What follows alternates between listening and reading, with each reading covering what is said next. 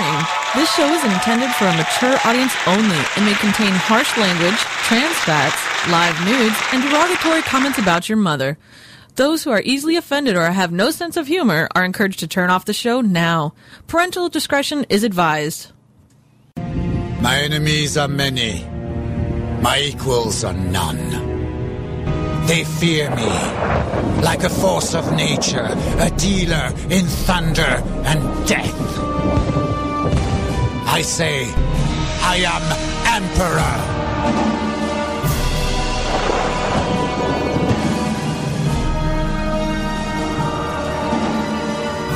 Three, four. Three, four. Three, four. Three, four.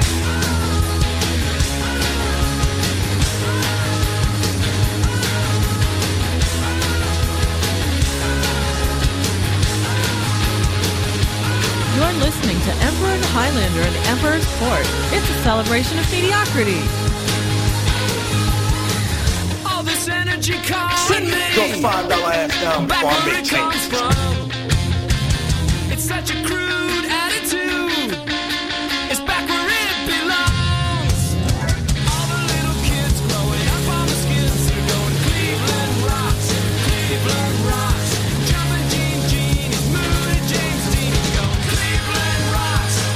From the shores of Lake Erie to the banks of the mighty Cuyahoga River, live from Cleveland, Ohio, U S A, in the War Room, this is the Emperor's Court on a very special Monday night here on World of Warcraft Productions, V T W Productions dot com. I am your host, the Emperor, joined in studio by Highlander. Always a pleasure. I got to ask, um, is this the f- well, when was the last time that it was just you and me on the show? Probably about a month and a half ago. I was going to say, it's it's been a while yes. since we've, yeah. And because your schedule's been so whack, exactly, so whacked out. Exactly. So, you know, I just thought of that right now. Couldn't believe it. Anyways, ladies and gentlemen, uh, a lot to get to tonight. This is the last show before I head for vacation. Actually, Highlander, today was my last day at work. I'm actually on vacation now for the next uh, six days. Well, congratulations. Yeah, I gotta tell you, I I need this vacation the worst way, man. I am so burned out. Yeah, you on everything. You look a little burned out because yeah, yeah. I'm, I'm sure you've been running around like crazy trying to get all your work done so that you don't have to come back to a pile when and you come that's back from part, vacation. That's part of it. Now, especially since I've been bumped up and now transferred to a different department, I want to make sure I don't have anything waiting for me. I'm the kind of guy, I'm kind of anal about that, in that I don't like having anything not done. Everything's got to be in its place, much to Mystic Mim's chagrin. She doesn't like this. Uh-huh. Everything's got its place. Everything must be done, like you just said. I don't want anything waiting for me when I get home. Yeah. So I got that to do, and then tomorrow, actually starting tonight, following the show, I got to start packing. I just realized I got to put myself at the top of the list here. Hang on, I R C.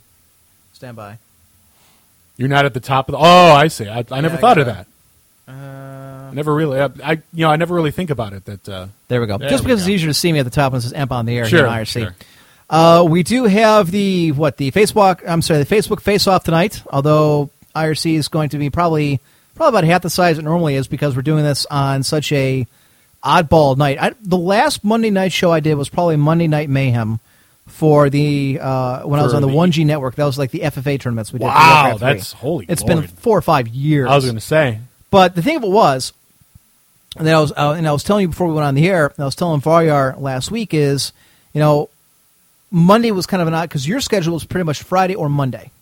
It, you know, now that I, I think about it, it does seem to be. It, it seems to be like, as though I'm getting Mondays off. Um. My schedule changes all the time, so right. I can't guarantee it. But it, it does seem that that's kind of just happening, just on its own or randomly, or I don't know.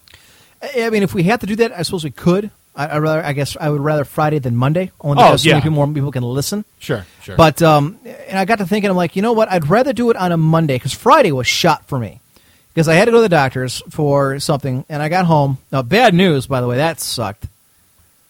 From the doctor? Yeah. Turns out I'm going to be semi-crippled by the time I'm forty. And that's not a joke either. Really? Yeah. Is it, is it that foot thing still? No, that actually, it, I think the scar tissue pretty much. No, it's the wrist thing. Oh, okay. Yeah, that was kind of depressing. Actually, I've been fighting off depression for that all week, uh, or all weekend, I should say. So Friday was kind of out. I got home late.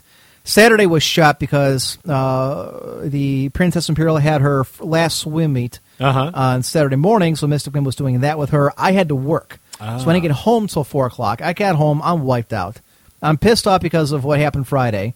I'm tired, so I crashed. Yesterday, we went to but we went to New Mass, and we went to the Irish Festival.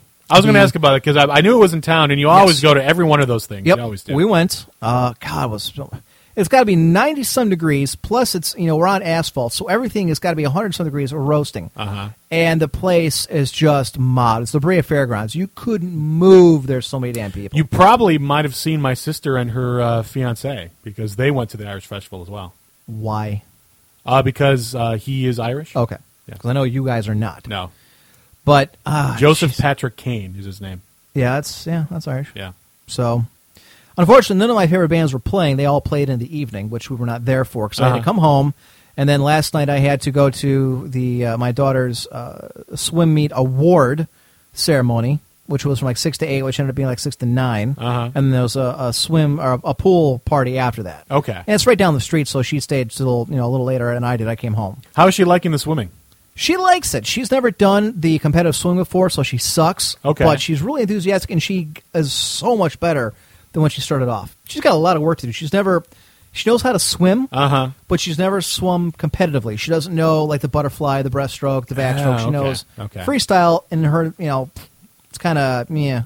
So is, is this something that you think she's going to stick with? Yes. Or? Yeah, yeah. Okay. I, I'll be, uh, I'm sorry. Uh, oddly enough, it's the, she was the fourth generation of our family to swim on the team. Wow. My my two uncles were the were on the very first swim team in this development uh-huh. way back when. And then my aunt's kids, my older much older cousins, uh-huh. they're in their uh, late forties. Oh, okay. And then my brother and sister um, and two of my cousins all swam at the same time, and now my daughter. So how about that? Yeah. Moving on down. So there's that going on. And I mean, tonight I got I got to start packing. Tomorrow I've got to you know get the haircut. I got to get the car in for a tune-up, oil change. Uh-huh. You know, pick up the groceries and stuff. I got to take with us to Otakon, which is going to be wild. I got to print out directions. Yeah, I got so much shit to do. But I and I was thinking to myself, you know what? This coming weekend, Nun Left has put together something a, a, a new show. So there will be a show, ladies and gentlemen. There will be an Emperor's Court this coming weekend. Although Highlander and I will not be here, there will be uh, something for you guys to listen to. I think you're going to like it because I know Nun Left's worked really hard on it. But I didn't want to go two whole weeks without a show, a live show. So I said, all right, there's so much going on this past week and a half. There's so much to talk about. Sure. Fuck it. Let's do a live show. Even if it's on Monday, even if, you know, half the audience listens to it. We'll do it live. Yeah. And I apologize for not getting the last podcast up. It's going to be a little while before I can do that because I lent out my program to Mystic Mim's brother, who has been anything but reliable. And unfortunately, the for whatever reason, the software, which was on my computer just fine, is now prompting me for my C D. So I, I have to get the C D back before I can, you know, edit up and, and crop the uh, podcast to put it up. My bad. And last week's show was so good, too. It was pretty good. Yeah. If I do say so myself. So what's going on with you? What's going on with me? Yep. Uh, well, I've been doing the WorldCon thing.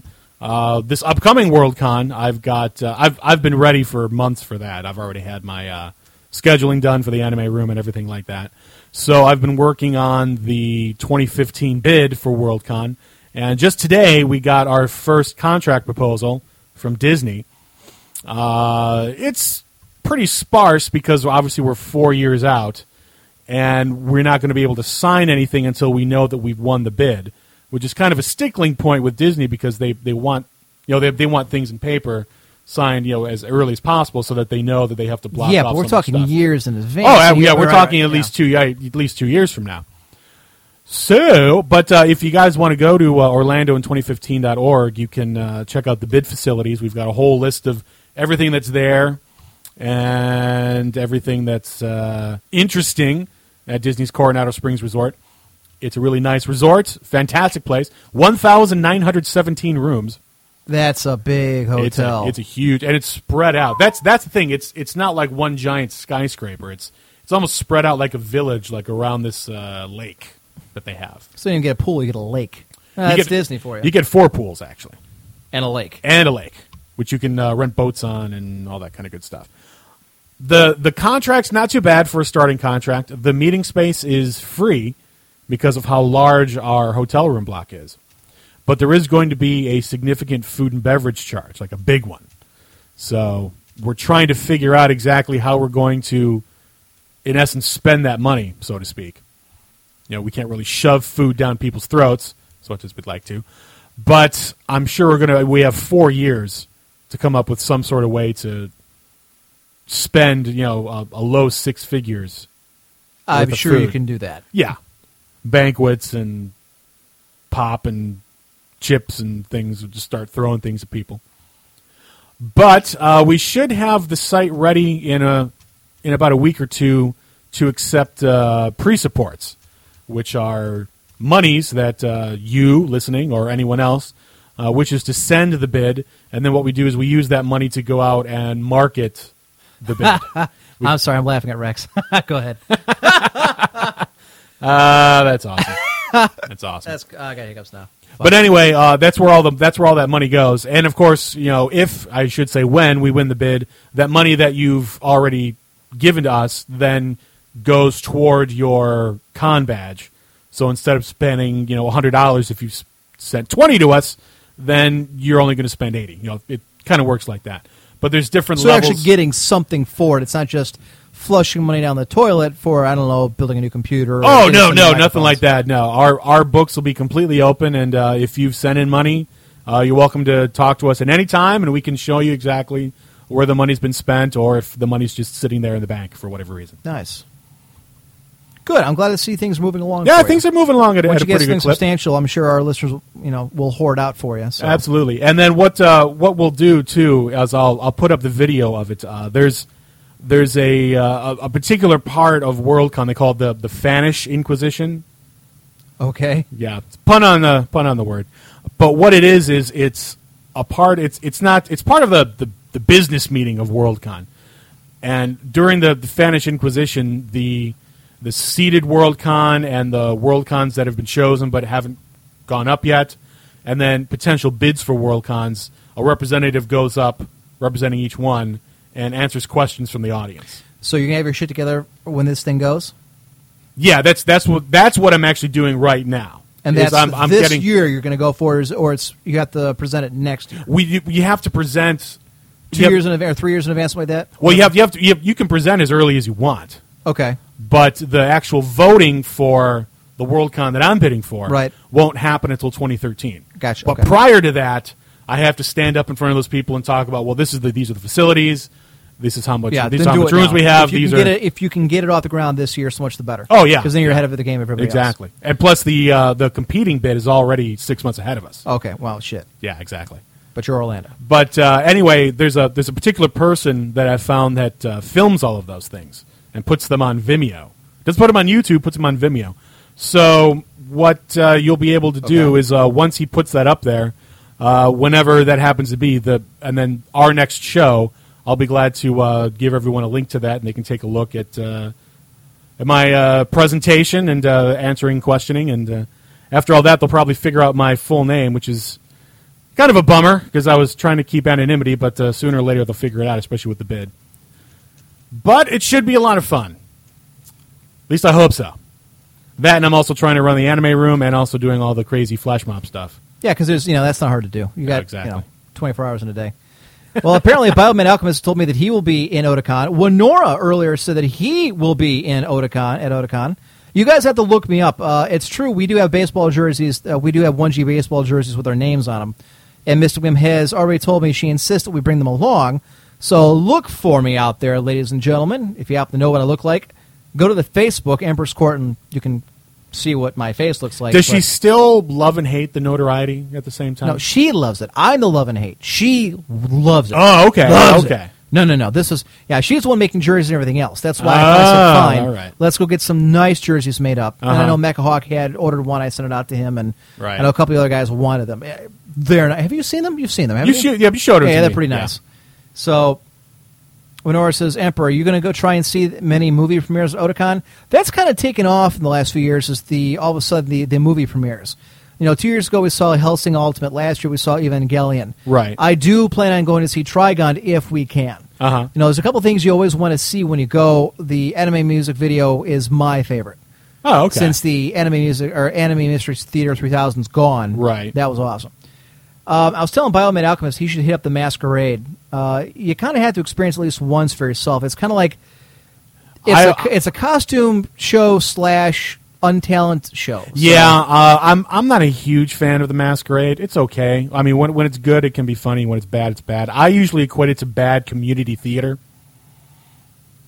which is kind of really what it is. Uh, there's the there's the, the cosplay part of it, which is where people just stand on the stage with their costume. Yep. And then they just get judged based on their costume. And they suck. And then, they, yeah. Well, some of them are pretty good, I got to admit. I've, I've seen some Most really... suck. I've seen some pretty good... And there's Shrigs walking in twenty minutes late, per usual. You know, like then, the Archbishop, you know. It's like you got responsibilities or anything.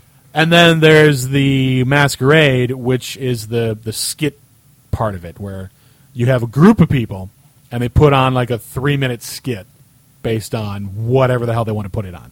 And that's really where the bad community theater comes into play. Because a lot of it is like pre-recorded audio, and they and it's at, at this like, point, I think it's all. It's pre-recorded either like this, audio. Like, "Oh Naruto, you are great," or it's "Oh Naruto, you are great." It's like the absolute worst audio. Yeah, and, it, and of course you can tell they're reading off their lines, and then you kind of they kind of look around at each other because either their timing's off or. You know, one of the tracks on the C D skipped, or they're playing the wrong audio to the wrong skit. I've seen that happen before. You have you've seen that happen? Yes. Oh, it's wow. great. They're just kind of like shaking their arms, like what the hell? They're looking at the guy who's running the thing, and and they, they hold it in this arena. It's kind of it's called the First Marion Arena, but it's basically just like a baseball, or I'm sorry, a basketball arena. Yeah, it seats yeah. like twelve thousand. I don't even know why they never fill that thing up.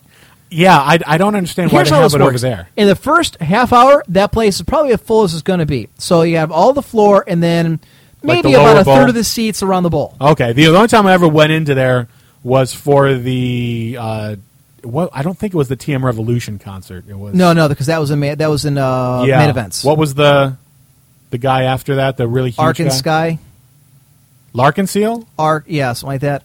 Okay. Look, I, I've only it been might have to, been Larkin's. I've only been to a couple of the, the, the bands that they've had there. Uh huh. They've been horrible. I didn't give a shit about T M Revolution. I haven't even heard of it.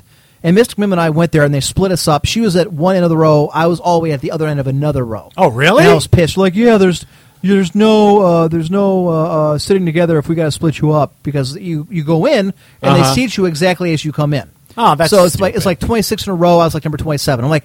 That's my fiancée. Oh, sorry, I don't care. You guys sit down there. Oh, like I don't want to be here. That's, she wanted to go see it. I'm like, right. fuck this. That's that's kind of dumb. I mean, there's I, I I can understand the rationale, but you've you've got to let a little you know you have to have to have a little play, a little leeway. You know, that's kind of strange.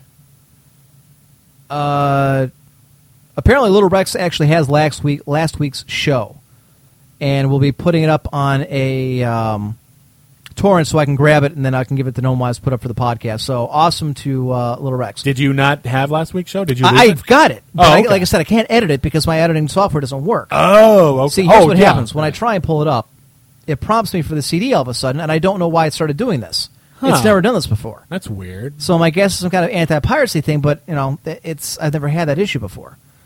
Uh, what do the jerseys look like? They are royal blue, and it's got a it's embroidered with a laurel wreath on the front.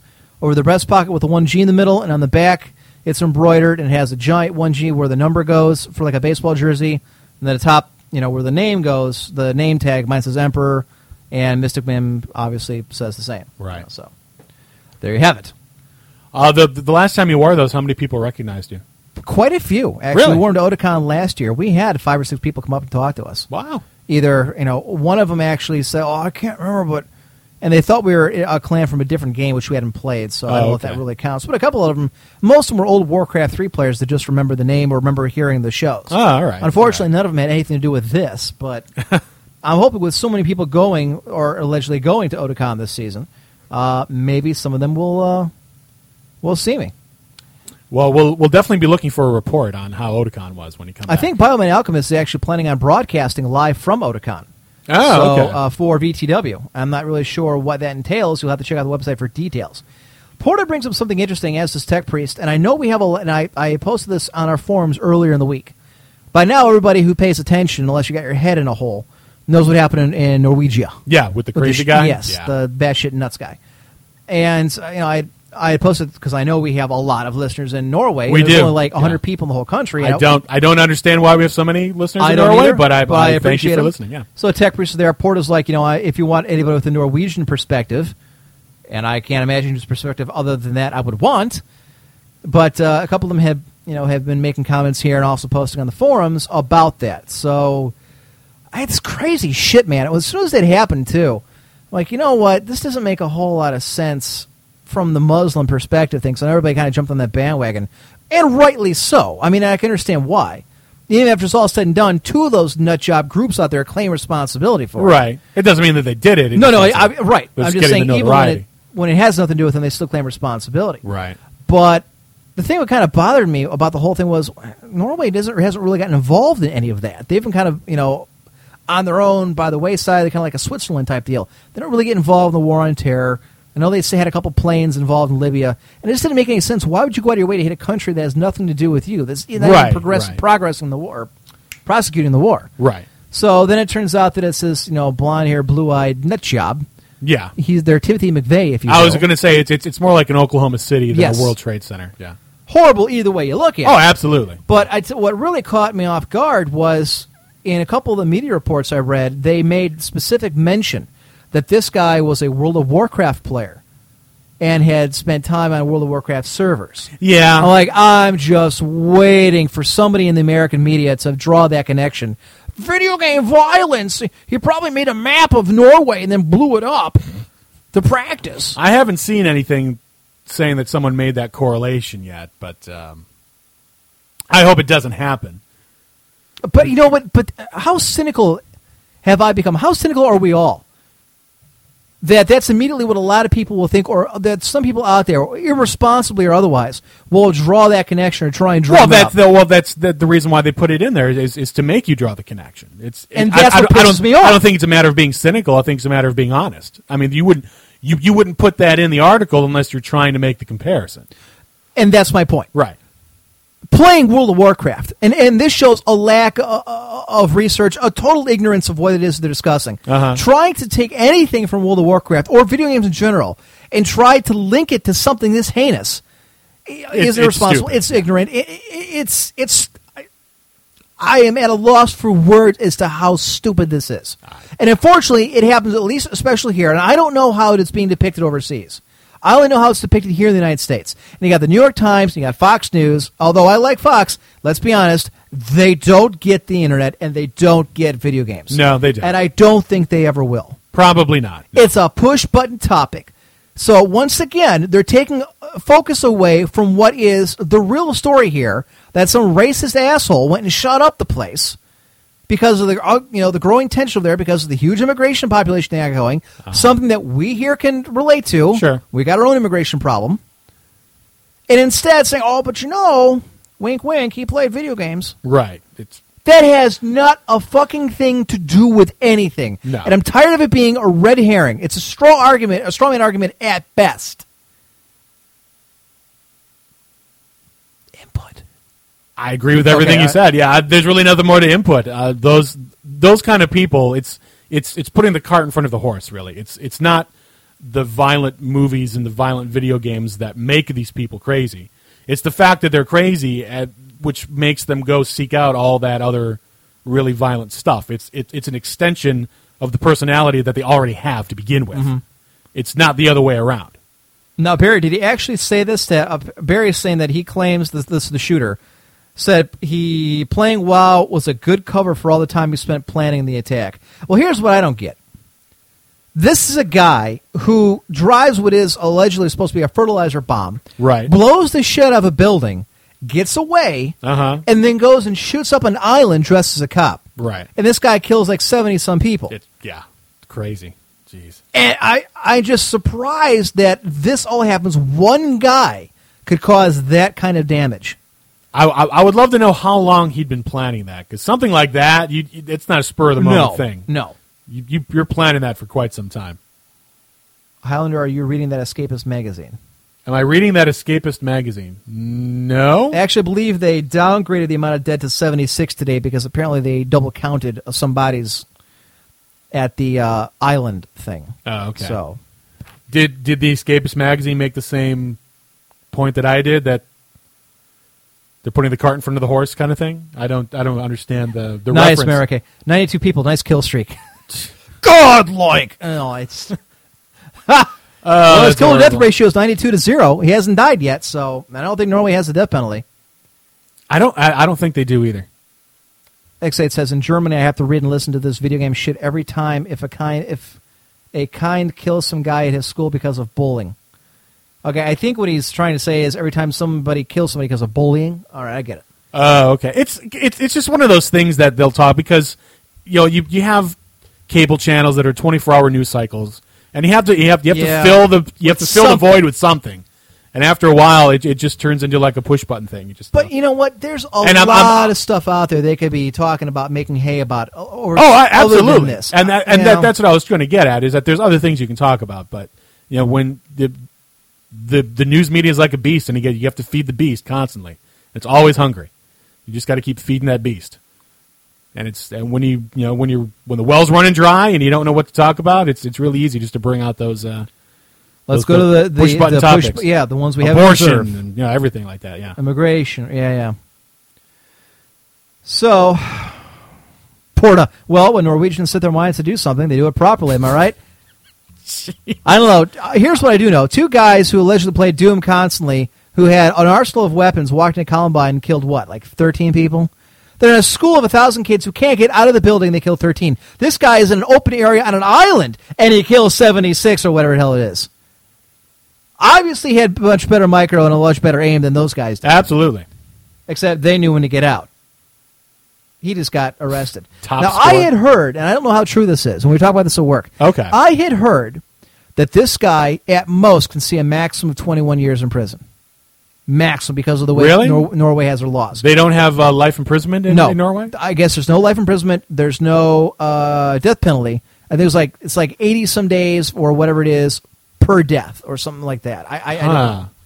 Maybe if uh, one of our Norwegian listeners wants to tune in on that, and I, I can't and, imagine. And let us know. I mean, I know it's Europe, and I know you guys let people go for all kinds of things over there, but I can't. I can't see that happening. That to me doesn't sound I'm, right at I, all. I, I am surprised. A maximum twenty-six years. Jesus, really? Okay, Porter's saying no, and hold on. So, okay, so maybe there's something else know. going on. Okay. Onan says it can add another twenty-five year, another five years to it. See, that's what I'm talking about. Fucking Tech Priest, Onan, Porta, all these. The for for Varing? I don't know what that is. I is that don't like Viking. I don't know. I, I don't know. I don't speak Norwegian. I, I think the the only thing I ever learned from Norwegian was this one Norwegian guy who was uh, working the the Norway Pavilion at Epcot. Okay. And supposedly, if I if the, the phrase or the sentence is uh, have. Vaheterde, that's supposed to mean what? Like, what is that? Oh, okay. Like something you ask, or like what you don't know what it is. The only thing I know about Norway is their women aren't quite as hot as Sweden's, but unlike Sweden, they're not a bunch of pussy neutrals. There you go. Somebody asked me earlier if we have any listeners from Sweden. I think we have like one. That's so weird. We have so many from Norway, but only one from Sweden. Like nobody from Finland. Nobody from uh, we got we got a couple from Denmark. It's all the same thing, but, anyway. Yeah, I mean, it's all like Scandinavia. It's all right. You know, same people, same. I think it's the same language. Okay, so according to Porta, the guy will get twenty-one years, then they'll evaluate him. So it'd be like a like a parole hearing. Yes. And then if he's still a danger to society, he gets five more. Then they reevaluate, then five more. So they. So how often do they reevaluate him? Because if I mean, if they're evaluating every year, well, or according after to this, twenty-one years, according he gets five. to this, he, he gets the automatic twenty-one years. Okay. And then they evaluate him to see if he's a danger to society. And if so after twenty-one years, then it's five. Okay. And if, if he's still crazy, it's five more. And then they'll after five years, they'll reevaluate him again. If he's still crazy, five more. And it just keeps going and going. Okay. So in a way, kind of, you were right that it there's no technically there's no life imprisonment. He could get out. Okay. But if he's I just batshit crazy, then he's they'll I just mean, I, evaluate even, him like you know he'll he'll be eating his own feces. Like all right, back in the saddle with you. Yeah, it's the same language. They all speak Viking. Would you like to go and kill some English? Yeah, it, rape, rape, plunder, plunder. Would you like some fish? Yeah, so. You're welcome for the Dark Ages. We don't let them out of the state of Minnesota. Ever been to Minnesota? That's all it is up there. No, I've never been to that Minnesota. That and Can- Canadians who escaped across the border. There you go. Uh, okay, thank you, Little Rex. As long as it's one continuous file, because I cannot put it back together if you chop it up, so. Emp, Norway and Denmark hate Sweden, and Sweden, nobody cares. Well, see, Norway, you know, here's how I, I remember them. Norway is the one who rolled over to the Nazis when they invaded. Yes. Sweden's the one who were smart enough to say, you know, we're just going to give you gold and steel, and we won't fight you. Yes. And Finland was kind of like the punching bag of the Soviet Union and has been ever since. So they put up a pretty good fight for the Finnish against the Soviet Union during the Winter War. Yeah. I mean, they killed, I don't know, like like thirty to one. I don't know, yeah. But, they, but then again, they, they were fighting uh, you know, a piss-poor Russian army with no organization and no supplies. Right. But the point is, they still kicked the hell out of the Soviet Union until they eventually got steamrolled. Right. When you get breaks, and split your files. You can hear this why they put all together. Yes. Okay. All right. Speaking of breaks, I have to yeah. show you something. There is a mm-hmm. new epic rap battle of history. There, uh, to, uh, number eleven. Yes. Really? Gandalf versus Dumbledore. It's pretty Too good. Fictitious. Okay. It's pretty right. good. It's it. I, I think a uh, the the Ben Franklin Billy Mays was a little better, but still, it, really? it, okay. it is it is pretty good. It, especially if you if you know both, you know the, ba- the fictions and you, yeah. you understand what's going on. I don't chop my shells, Little Rex. I don't know what the hell you're talking about. Crack smoker. Denmark. Denmark's got some hot chicks. We also have Hamlet, so that doesn't uh, yeah. mean anything. Anyway, we have a ton of stuff to get to today. Uh, we've spent the first thirty-six minutes talking about pretty much nothing in particular other than people shooting. Now, there's a couple in here. One of them I wanted to see was an, some of the anonymous got pinched this week. I don't know if you saw this, uh, Highlander, and I don't see it up here. I guess I didn't grab it. I thought I did. There it is. No, this is the one where they, that's a different one. Oh, okay. What ended up happening was uh, apparently there was a raid in New York and in California, and they pinched like eight or nine kids who were anonymous. Okay. And I guess there was a raid in Italy as well and a couple other places in Europe. Gotcha. So they nabbed about a dozen anonymous people. Well, that's good. So that means only about five hundred more will pop right. up. Right, and yeah. then this happens later the same day. This is from Fox News. I grabbed this earlier in the week, uh, last week. Anonymous hackers claim to have breached NATO security. I see. You want me to read this one? Uh, go for it. NATO. Oh, this is out of London. NATO is looking into claims that hackers have breached its security and accessed scads of material so confidential the hacker group itself deemed it irresponsible to publish them at all, despite a series of international raids Tuesday designed to corral the hacking activity. Quote, NATO is aware that hacker group released what it claimed to be NATO classified documents on the internet, a NATO spokesman said in a statement. Wait a minute. Okay, hang on, hang on. It's irresponsible to publish them despite a series of raids. Then they go ahead and publish them in the Yeah, I don't. Awesome. I don't That's that. anonymous. Uh, quote, NATO security experts are investigating these claims. We strongly condemn any leak of classified documents, which could potentially endanger the security of NATO allies, armed forces, and citizens. The group, which goes by the name Anonymous, claimed to be sitting on about one gigabyte of data. If it's documents, that's a shit ton of documents. Yeah, it is. Jeez. The hackers, oh, wow. the hackers broadcast a link to a P D F file Thursday via Twitter showing what appeared to be a document headed NATO Restricted. The group's okay, actions well, have become intolerable, right, blah, blah, blah, blah. Okay. Well, I hate to jump in here. Okay. If I got to believe the NATO organization is very similar to our own, and I happen to know, um, only because I deal with it, there are certain levels of uh, confidential material. There's, you know, something called confidential, then there's what's... Uh, I'm trying to think of how it goes. It's like, um, it's confidential, but, you know, non-security related. Okay. All right. Then there's confidential, then there's restricted, then there's like top secret. Gotcha. And then there's like the black files, which you don't talk about. Yeah, everybody knows about it. Like Fight Club. So restricted is, I don't know if there's anything in there that's going to be really earth-shattering that would really be dangerous to the organization, but continue. Sure. Uh, da, da, da, da. The group's actions have become intolerable, Stephen Chabinsky, Deputy Assistant F B I Director, said in an interview with N P R. Quote, we want to send a message that chaos on the internet is unacceptable, Chabinsky okay. said. Even if hackers can be believed to have social causes, it's entirely unacceptable to break into websites and commit unlawful acts. The group followed up with a statement to the F B I and Chabinsky with a list of things it deems unacceptable. Quote, governments lying to their citizens and inducing fear and terror to keep them in control, corporations aiding and conspiring with said governments, lobby conglomerates who only follow their agenda to push the profits higher, unquote. The group claims that a second leak it tweeted later linked it to a second restricted NATO document on, quote, outsourcing C I S in Kosovo, which I believe is the Commonwealth of Independent States, which is what uh, the U S S R turned into. Okay. Yeah. I'm pretty sure that's what that means. sixteen suspected members of Anonymous were arrested Tuesday yeah, in states across the country from California to New York in a federal raid on the notorious hacking group. Anonymous is a loosely organized group of hackers, and we already know that. Uh, the group also claims credit for disrupting the websites of Visa and MasterCard in December, when the credit card company stopped processing donations to WikiLeaks and founder Julian Assange. The group's message was clear. In spite of the string of recent arrests, the hacktivism will continue.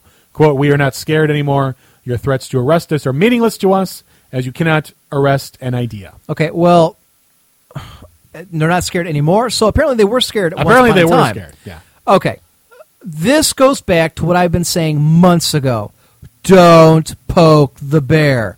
As soon as you targeted the C I A, the F B I, the U S Senate, as soon as you got mixed in with the WikiLeaks, you had to know they were coming for you.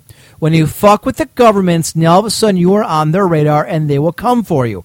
And you better believe these sixteen-year-old punks, these, you know, eighty-pound, you know, eight hundred pound beefalos are sitting at home. You know they're going to roll over and rat out everybody they know just so that they don't get put in some, you know, cell in Leavenworth with some guy named Bubba.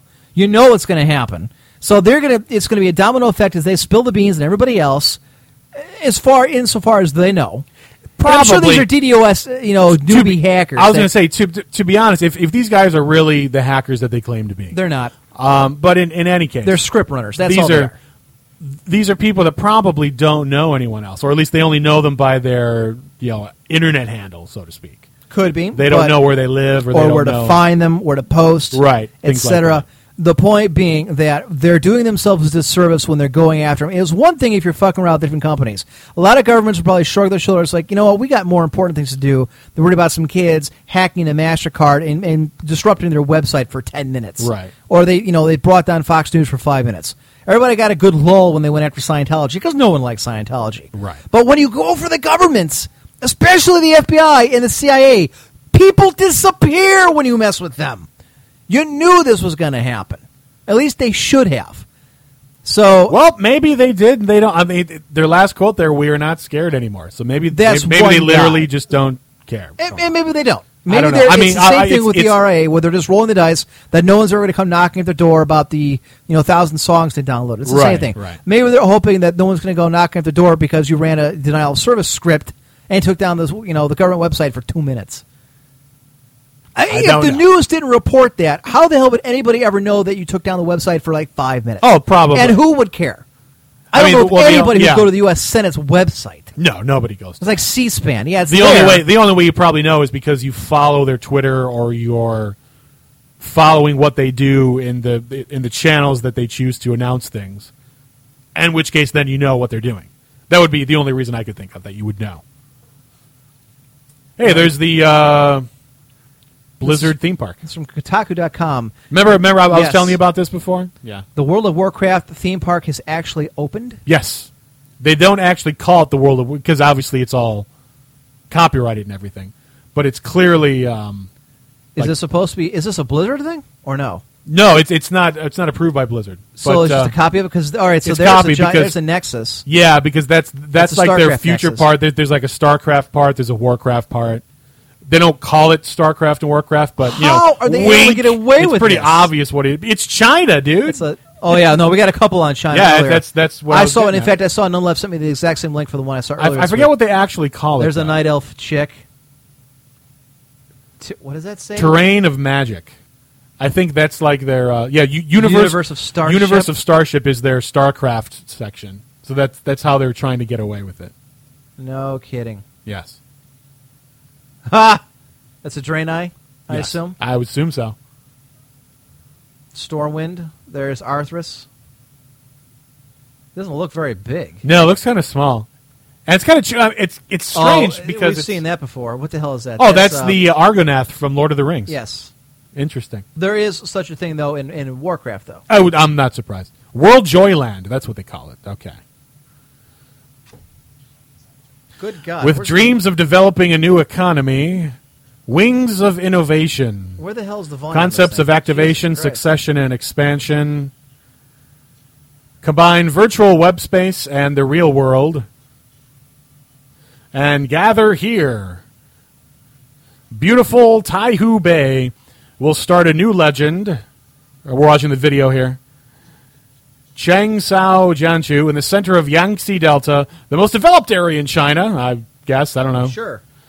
On the south of the Yangtze River and the north of the Taihu Lake, Wujing District in the south of Changshu. Boy, they're really getting specific. Area of one thousand two hundred forty-three square kilometers, a lakeshore of seven point eight kilometers. Taihu Bay, located uniquely in the center of the area, surrounded by Shanghai, Nanjing, and Hangzhou.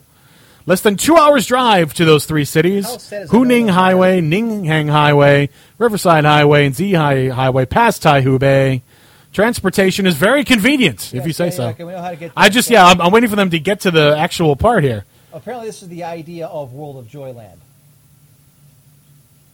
Okay, it's it just keeps... All right, this, I don't care. All right. All right, all right so... Uh, Can we turn this off so we don't... Yeah, there we done. Go. Wow, okay, that so, was loud.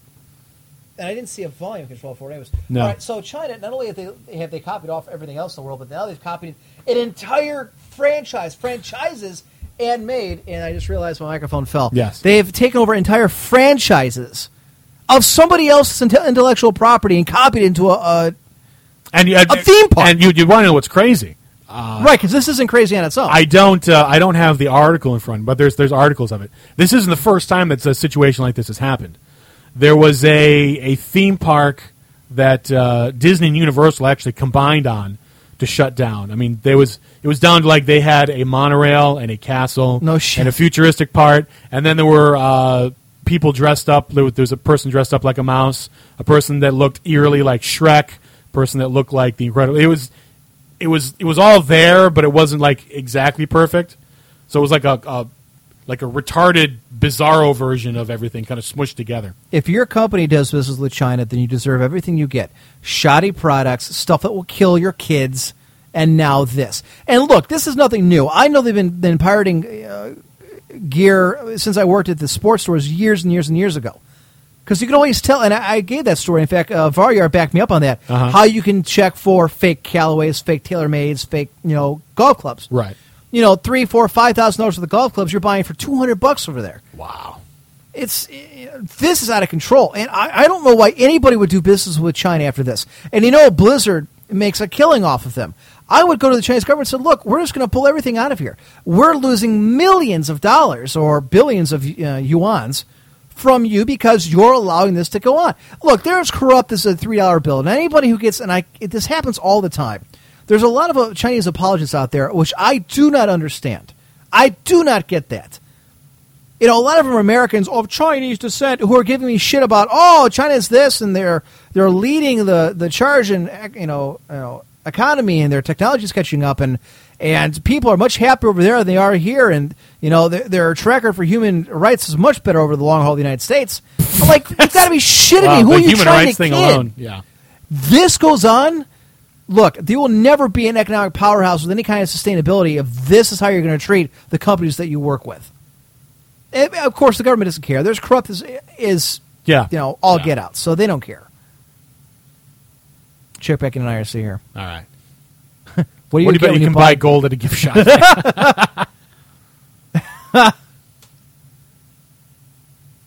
uh, okay, Porta. Well, I gave you a chance to kind of chime in there, and you didn't, so.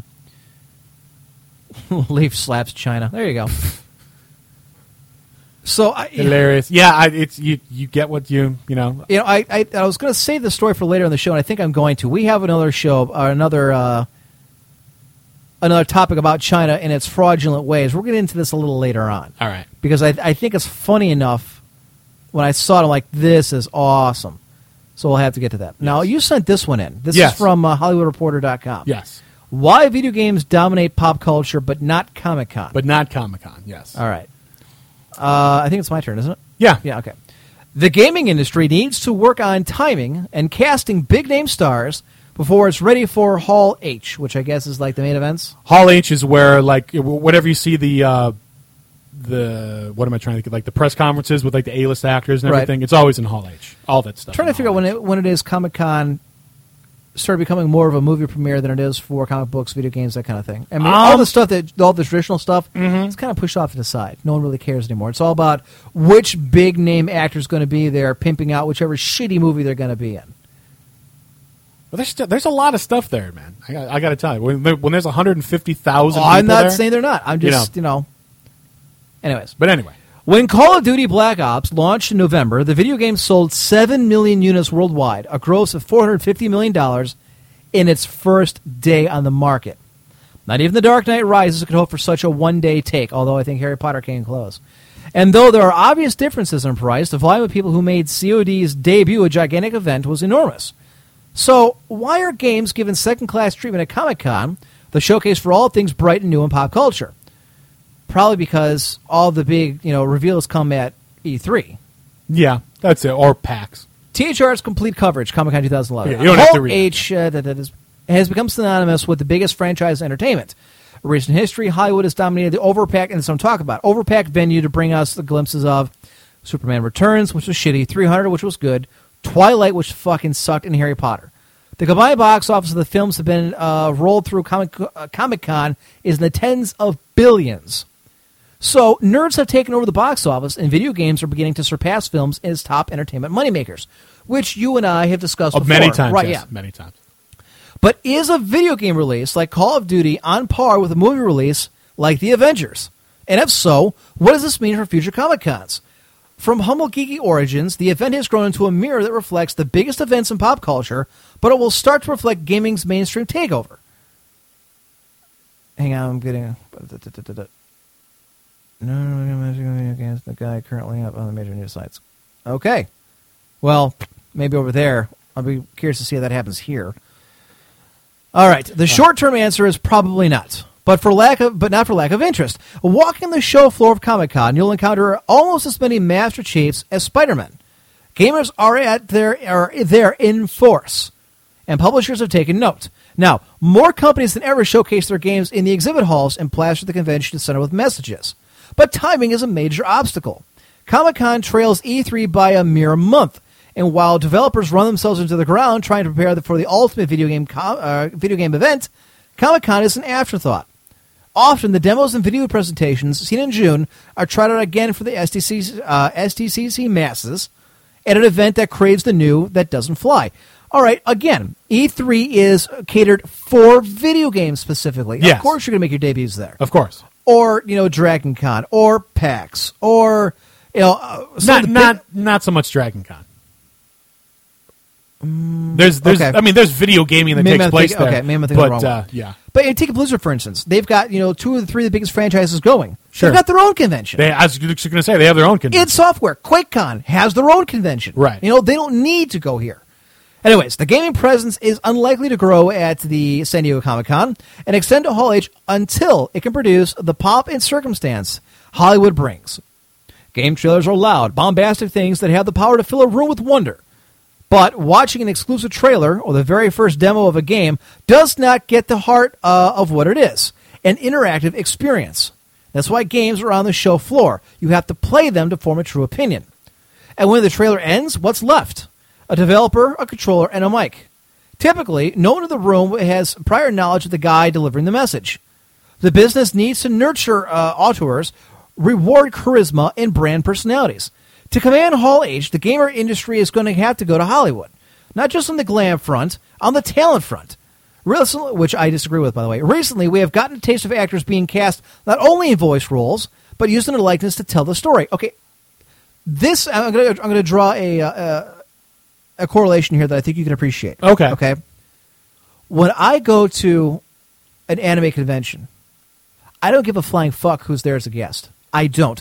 I'm there for the anime. Mm-hmm. I'm there for the people dressed up, for the skits, for the panels, for the funny stuff, okay? I don't care who's the guest. You know what? It doesn't matter to me, you know, who the voice actor is, what their, you know, their name is, what their picture is. I only care about what the product they put on the screen, all right? It's the same thing with video games. Look, you know, I play Quake because I think it's a phenomenal game. Uh-huh. You know, if uh, Brad Pitt comes out to introduce the next, next Quake, look, I'm not getting excited because Brad Pitt's out there or his wife. I don't care. I care about the game. Does the game look good? Does it play well? I don't give a shit who introduces it. I, I do, in that instance, I don't think they're talking about introducing. Like, like, like if, if Brad Pitt... They're trying Pitt to tie was, it to somebody in Hollywood. Right, but they're, which they're, I'm again, I, but I they're, think, they're talking about like Brad Pitt being in Quake. Okay, right. That's what I'm That's talking what I'm saying. about. Yeah. And I don't think you necessarily need to do that. Look, Call of Duty sold how many millions of copies? Seven million copies in a day. Right. Did they have one single major actor in there or one single major actor who was pimping it out? Right. No. Right. I, I think that that's, that is not a correlation that he connects here for me. I disagree with that. I, I disagree with, with having to make a big splash at Comic-Con. Video games have been doing fine without it. There are other conventions you can go to for that. I don't think you need to have anybody huge to tie your game to to make it successful. Look, bottom line is video games are already beating Hollywood at their own game. Right. They don't need Hollywood to come out there and pimp their shit. It's not necessary. I don't need a, a voice actor of any kind of caliber. If they want to, awesome. Patrick Stewart did that new uh, Castlevania game. Did you play Castlevania? No. I didn't either. I haven't talked to anybody who has, assuming it's come out. And he's got an awesome voice for that kind of thing. Right. If Morgan Freeman was narrating something, that'd be pretty badass. But it wouldn't make or break the way I, my decision to buy a game. So I don't necessarily agree with this. This, I think, is just pandering to the Hollywood, you know, elite. I think that's stupid. Then again, it's Hollywood Reporter dot com. Right. I, you're, I know your audience, I suppose. Of course. All right. Think of Mad Men's Aaron Staten, Staten, Staten and L A Noire, and imagine if he was a mega-popular actor like Bruce Willis, cast specifically for the game. When the game industry makes that turn, and it's headed that way, that's when we'll see game events become gala events in Hall H. Look, buddy, I don't care. I think it's unnecessary to pay out gobs of money, and that's how much you're going to pay. Oh, absolutely. To not. Bring in a name who's probably going to half-ass the thing because it's a video game, they don't care. To do a voice actor or, you know, or... And that's, that's kind of already license. happening right now, too. I mean, there, there's been big-name actors that, that have been in video games. Okay, yeah. And it hasn't really... Half the crew in Firefly has done every Halo game since yeah. two. Uh, there's that Vin Diesel game, uh, yep. the Driver. Um, what am I trying to think of? Crap, I can't think of that guy's name now. He was just... Oh, man, you're kicking my ass. I cannot... I had it on the tip of my tongue, and I cannot remember it now. What the hell game was... Oh, uh, Sean Connery. He did uh, a James Bond game. Oh, did he? He did okay, a... Uh, the voice for it? He did uh, From Russia With Love. it was it was a game version of From Russia With Love, and he did the voice for it. But that didn't it didn't go over crazy and you know sell millions of, of copies just because Sean Connery was in it. Uh, apparently, it's Castlevania Lord of Shadows. I don't know if the game came out or not. It did. And upon the air, GAL is an acronym for dating sims. Okay. I Did that even come up? I don't think so, no. All right, okay, fine. I'll sign on to this. If you get Jessica Alba to do a dating sim, all right, then I can see it's going to sell a shitload of titles. Porter brings up an interesting point. It's Hollywood trying to stay relevant. Maybe it's maybe it's the other way around. Maybe it's Hollywood realizing that video games are eclipsing them, and Hollywood's trying to attach Weasel their win. star to video games as sort of another way to propel itself. See, so that, to that to me is the very definition of staying relevant. Right. Is trying to hitch your horse to a cart that's going someplace. Right. You know, and I remember somebody made the, the, the big deal about the spirits within for Final Fantasy saying, you know, here is a movie that's completely all C G I, very realistic. You know, how long are we really going to need actual actors to do the job anymore when we can just make them up? Right. Captain America, the guy that's in there who plays Captain America, apparently wasn't able to drop the forty-some pounds he needed, you know, between takes of the movie. So they just did C G I, and they carved him down digitally. Ah. So it looks small in one scene, and then you know huge and buff the Interesting. next. Interesting. Ironically enough, that's the same guy who was the Human Torch in those crappy uh, Fantastic Four movies. Oh, okay. Have same you ever guy. seen those? I saw part of one. Same guy. The Fantastic Four were, were never ones I liked in the comics. I didn't care to see the movie. I was so. I was also a big fan of Doctor Doom, but they totally screwed up Doctor Doom in that When they movie. do the guy from Nip Tuck and Charm. Uh, and he doesn't even have an accent. He's supposed to be Latvian, but that's another. That's another... Topic for another day. Right. Artistic license getting in the way of a good film, or good comic, I should say. The second Final Fantasy movie is not terrible. What second Final Fantasy movie? There was only Advent one. Children, maybe?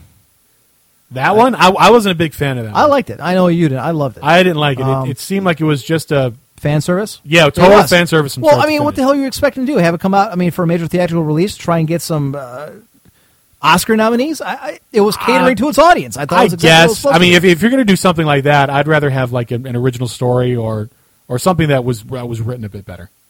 Oh, I. I'm sorry. Fantastic. Oh, oh, the, the the Silver Surfer one? No, that was horrible too. You have you have Galactus looking like some big giant cloud in space. Look, it's I don't ridiculous. want the commish being a thing. All right, sorry. Actually, I see I R C really rounded out, so maybe we can do the Facebook Facebook face-off tonight to join the Iron Friends. By the way, do you have all of your uh, segments with you tonight? Uh, yeah. Actually, okay, good. Excellent. It. So we're going out with a bang. man, my ass is dragging today. I'm tired. It was a long weekend. It was a shitty weekend, too. It was a long day. I got there at like seven thirty, busting my tail so I can get out in a decent hour, get home, do this. I actually spent half an hour in line. I told you this. Getting gas, because it was three oh nine a gallon. Yeah, you were telling me half an that. hour to Speedway. In the middle of rush hour, I get off at West one hundred fiftieth, get gas, and I had to get back on here and come home. Oh. What does that tell you about uh, gas? At three oh nine, you're like, oh, my God! All I know is we were willing to crucify the last president when it got up that high. And it was for a lot less time. Mm-hmm. And no one said two words about it since it's been higher than this going on months now. Go figure. I don't know. I, I don't want to say conspiracy, but uh, it, it just seems oh, always you know strange that uh, whenever you know price goes up someplace else, everyone else seems to creep up a little Remember bit. Remember, it was because we were bombing Libya. Oh, the price is going up again because we get nothing from Libya. Look, bottom line is, dude, there is, and I, I'm not going to turn this into a whole political thing, and usually I've supported big businesses, but in this case, there's some collusion going on, man. There, one goes up, they all go up. That's what an amazing coincidence. Yeah, exactly. Oh, no, there's plenty of supply, and yet I'm paying four bucks a gallon. So, Highlander two, the worst movie ever. That would be Battlefield Earth, actually. Or, actually, no, I, I take that back. That would be Batman and Robin is the worst movie ever, in my opinion. Oh, I don't know, dude. Oh, I thought Battlefield was pretty bad. Battlefield Earth's pretty bad. bad. I still and, feel bad. And Highlander two is pretty bad as well. I still feel bad for that. Uh... Although, it's it, to, to be fair, uh, what happened with Highlander two was they filmed in Argentina, and during filming, like their economy like literally fell apart to where like... So it should have been even cheaper to, to film? No, it was just the opposite. Their, like in, inflation went through the roof, oh. and it cost like a, a billion dollars for a loaf of bread, that kind of thing. So they basically, like the the insurance company said, you're done! And the insurance company hired someone to edit the film based on what was there. So obviously, you know, insurance people... being the true visionaries of cinema that they are, obviously we're going to craft a, a superior product. So are we going to do the riff tracks for that one, I think? I would let, when I come back from vacation, I'd like to sit and actually do that. All right. And actually do it. We should get uh, Baron over here, too. Okay. He's a smart ass. He'll be able to write some stuff. What was the one with Mister Freeze and What's-Her-Face? That's that Batman, Batman and Robin. Robin. Yeah. yeah. Mister Freeze and Poison Ivy. Uma Thurman, who I don't know what the hell happened to her. She kind of fell out the face of the earth. No, she did uh, Kill Bill. How many years ago was that? Four, a couple years ago. Five? Yeah, but Bat- Batman and Robin was nineteen ninety-six. Okay. By saying it, my, my point is, ninety-seven. What, she, what has she done since? She, Uma Thurman just kind of disappeared. Wow. And we all well, know yeah, what happened I guess, to Schwarzenegger. Yeah, after, after Kill Bill, yeah. He's his, doing a movie now. Well, he's got he's got a, yeah, he's got money to make. He's got a ten-year-old. Although I heard his, his kid just did a face plant and is in intensive care. Oh, really? Yeah, some uh. surfing, I guess. No, it's not Batman Forever. Batman Forever was uh, Tommy Lee Jones and Jim Carrey. Two-Face in the And that mother. was Val Kilmer. That was another horrible, shitty movie. Val Kilmer. Go although, watch. although to be honest, I, and I, I mean this, I think that Batman Forever is better than Batman Returns. Because I, I, I, really? I, I just recently watched Batman Returns, and I was like, wow, this movie really is not good. I really did not like Batman Returns. I see, I liked it. I could not stand Jim Carrey. I could not stand Tommy Lee Jones. Oh, I, I didn't like the direction that Horrible. it went either. Yeah. But comparing those two movies on their own, I, I think the other I, I think Batman disagree. Forever was a little better. Go watch La Blue Girl live action? No. Did they make a live action? Yeah, there's there's live action. I, I, I know the name. I don't know if I've ever seen it. What is La Blue Girl? It's it's a hentai. It's an anime. It's what? It's it's a hentai. Okay, then I know I haven't seen it's it. It's like one of the most famous hentai ever. It's it's just usually like when you when you have okay. to ref, you have to refer to a hentai, you refer to Oh, blah, blah, blah. I heard everybody tells me Bible Black. That's the one I always remember. Yeah, Bible Black's another one. That one. So what makes this one so famous? Tentacles or whatever? Because it's been around forever. Oh, and there's and there's like eleven billion sequels to it. And they did a live action. Why not? Exactly. Somebody told me they do cosplay porn. The the Japanese do some kind of cosplay porn. Will they have the chicks dressed up in whatever you know famous anime character and? I'm not surprised. Somebody at work was telling me that she was telling me that, uh, oh yeah, Code Geass has her own cosplay porn. Like, there's uh, there, there's porn of everything. Are you looking for this stuff? I don't want to know this about you. It's one of the rules of the internet, which we'll be I, talking about later in the quickening. Oh really? Oh uh, yeah. Okay. Emperor's going to the tentacle panel. Otakon. What? I should dress up as a giant tentacle. I got uh, I, I got dragged into a showing of um, what the hell was that show called? Gravitation, which is um. I, I always get the two terms mixed. It's the it's it's the, the guy and guy. Is it is it yaoi? Gay? Gay, yes. Yeah, I'm sure you got dragged in that. I did. I didn't slash, even know. You were running to get there. Yes, you were exactly. in the front row. Oh, you, you're like, you I want me. to be doing this panel. You caught me. No, it, it wasn't a panel. It was a, a showing. They were. Oh, even better. They were showing. It was. It was. It was like a like a premiere or something like so that. So why were you there? Why was I there? Because why? I had friends that wanted to go see it, and I didn't know what. Oh, it was. Yeah, I'm sure you did. I did. Yeah, I had friends wanting to go see Klaus it. Was I was like, I don't know what it is. I'll watch. And then it was like, oh, this is so stupid. So ridiculously stupid. Yeah. So ridiculous. Yahweh equals gay Yuri. Yahweh, that's a, yeah, okay. So it, it, it was it's a Yahweh show. All right. It's about this band, and then the, the lead singer is in love with the manager, and the manager is in love with someone else, and it's just a bunch of crap. Emperor dressed up as God's gift to Dujin fanboys, a giant tentacle. I could dress up as a giant tentacle and just say I'm from uh, Maniac Mansion. That would be, yeah, the, yeah, the, the purple see? tentacle. There. Yeah, that would, the green one. That would be great.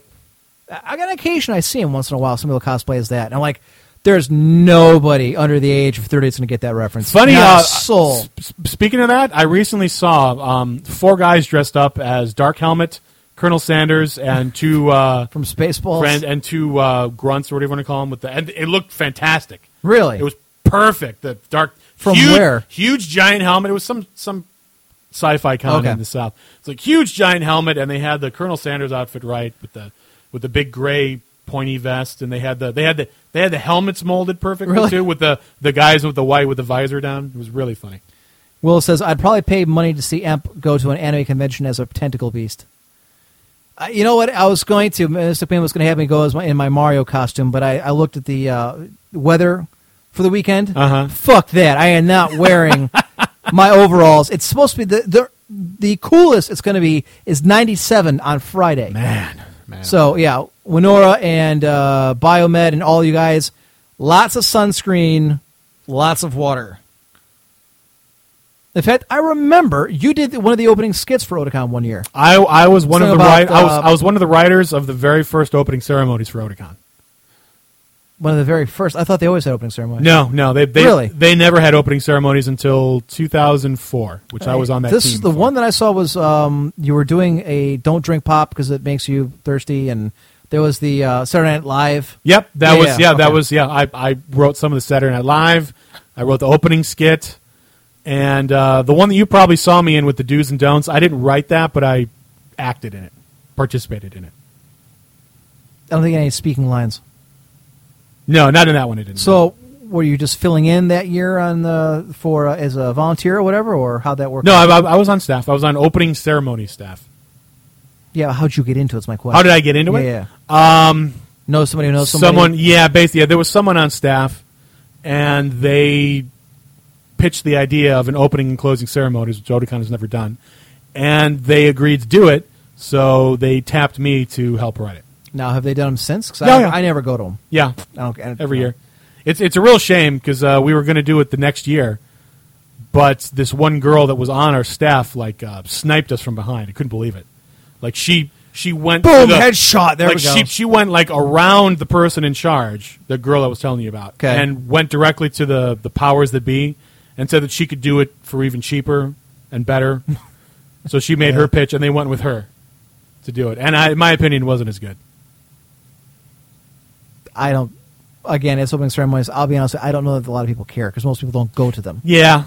To yeah. me, opening ceremonies should always start the convention before anything else is running. And I think when you have other panels going at the same time or prior, it, it kind of takes a I agree. It is kind of, be yeah. the start. Yeah. ten o'clock on a Friday morning, by God, in main events is the opening ceremonies and everything follows. My my philosophy is if you're going to do opening ceremonies, it needs to be big. Like when I think of opening yes. ceremonies, I think of the Olympics. Yes. It needs uh, yes. to be, it yes. needs to be, obviously you're not going to have something on that scale, but it needs to be grandiose and, right. and epic and a real feel of, you know, a big event it is starting. It sets the, the pace for the rest yes. of the convention. And, and if you can't do that or you don't have the energy for it or the money, then just don't do it. So either do it big or go home, or don't do it. That is my opinion. I agree. What are we uh, looking at here? I'm getting the torrent for our show. Well, apparently, he couldn't put it on like rapid share or anything like that. Uh, okay. Apparently, hey, uh, you live in Cleveland too. Want to come over and chill with me? Lost in Love thirty, female twenty. Yeah, I'm I'm totally sure that's a real... I'm sorry, That's, that's real right there. I can't hook up with somebody who misspells love. Sorry. Oh, denied. Jesus Christ. What you made it a torrent? The biggest torrent? What is this, like a porn site? Okay, here's another one. Hey, you live in Cleveland too? Wow. Simply, what? simply underscore up for it. But she's twenty-nine. She's twenty-nine. Well, closer. Oh, that's closer. That's, that's close enough, in my opinion. But, I, I, but ironically enough, dude. she wrote the exact same thing as the other girl. It's almost like it's just some sort of random thing. That no, it's up. not. They wouldn't lie to us. Of course. What the hell's my... You know what? I don't even have a BitTorrent uh, program out here. I got to download BitComet. That sucks. That's useless. No, I don't. Download uh, uh, uTorrent. That's, that's put on rapid. Put on something where I can actually download the thing. I don't have a RapidShare account, but it's all right. I'll, I'll get a I'll get a torrent at some point and download it. You know, so. Anyways, folks, it's after uh, seven o'clock. We need to take a break. I need something to drink in the worst way. So, ladies and gentlemen, I will uh, kick you over here to break. We'll be back here in about ten minutes, give and or take, and then we'll continue this phenomenal award-winning show. Although we haven't won anything yet, it's just a matter of time, I figure. Warning. This show is intended for a mature audience only and may contain harsh language, trans fats, live nudes, and derogatory comments about your mother. Those who are easily offended or have no sense of humor are encouraged to turn off the show now. Parental discretion is advised. Greetings, Starfighter. You have been recruited by the Star League to defend the frontier against Sur and the Kodan Armada. Get ready? Prepare for blast off.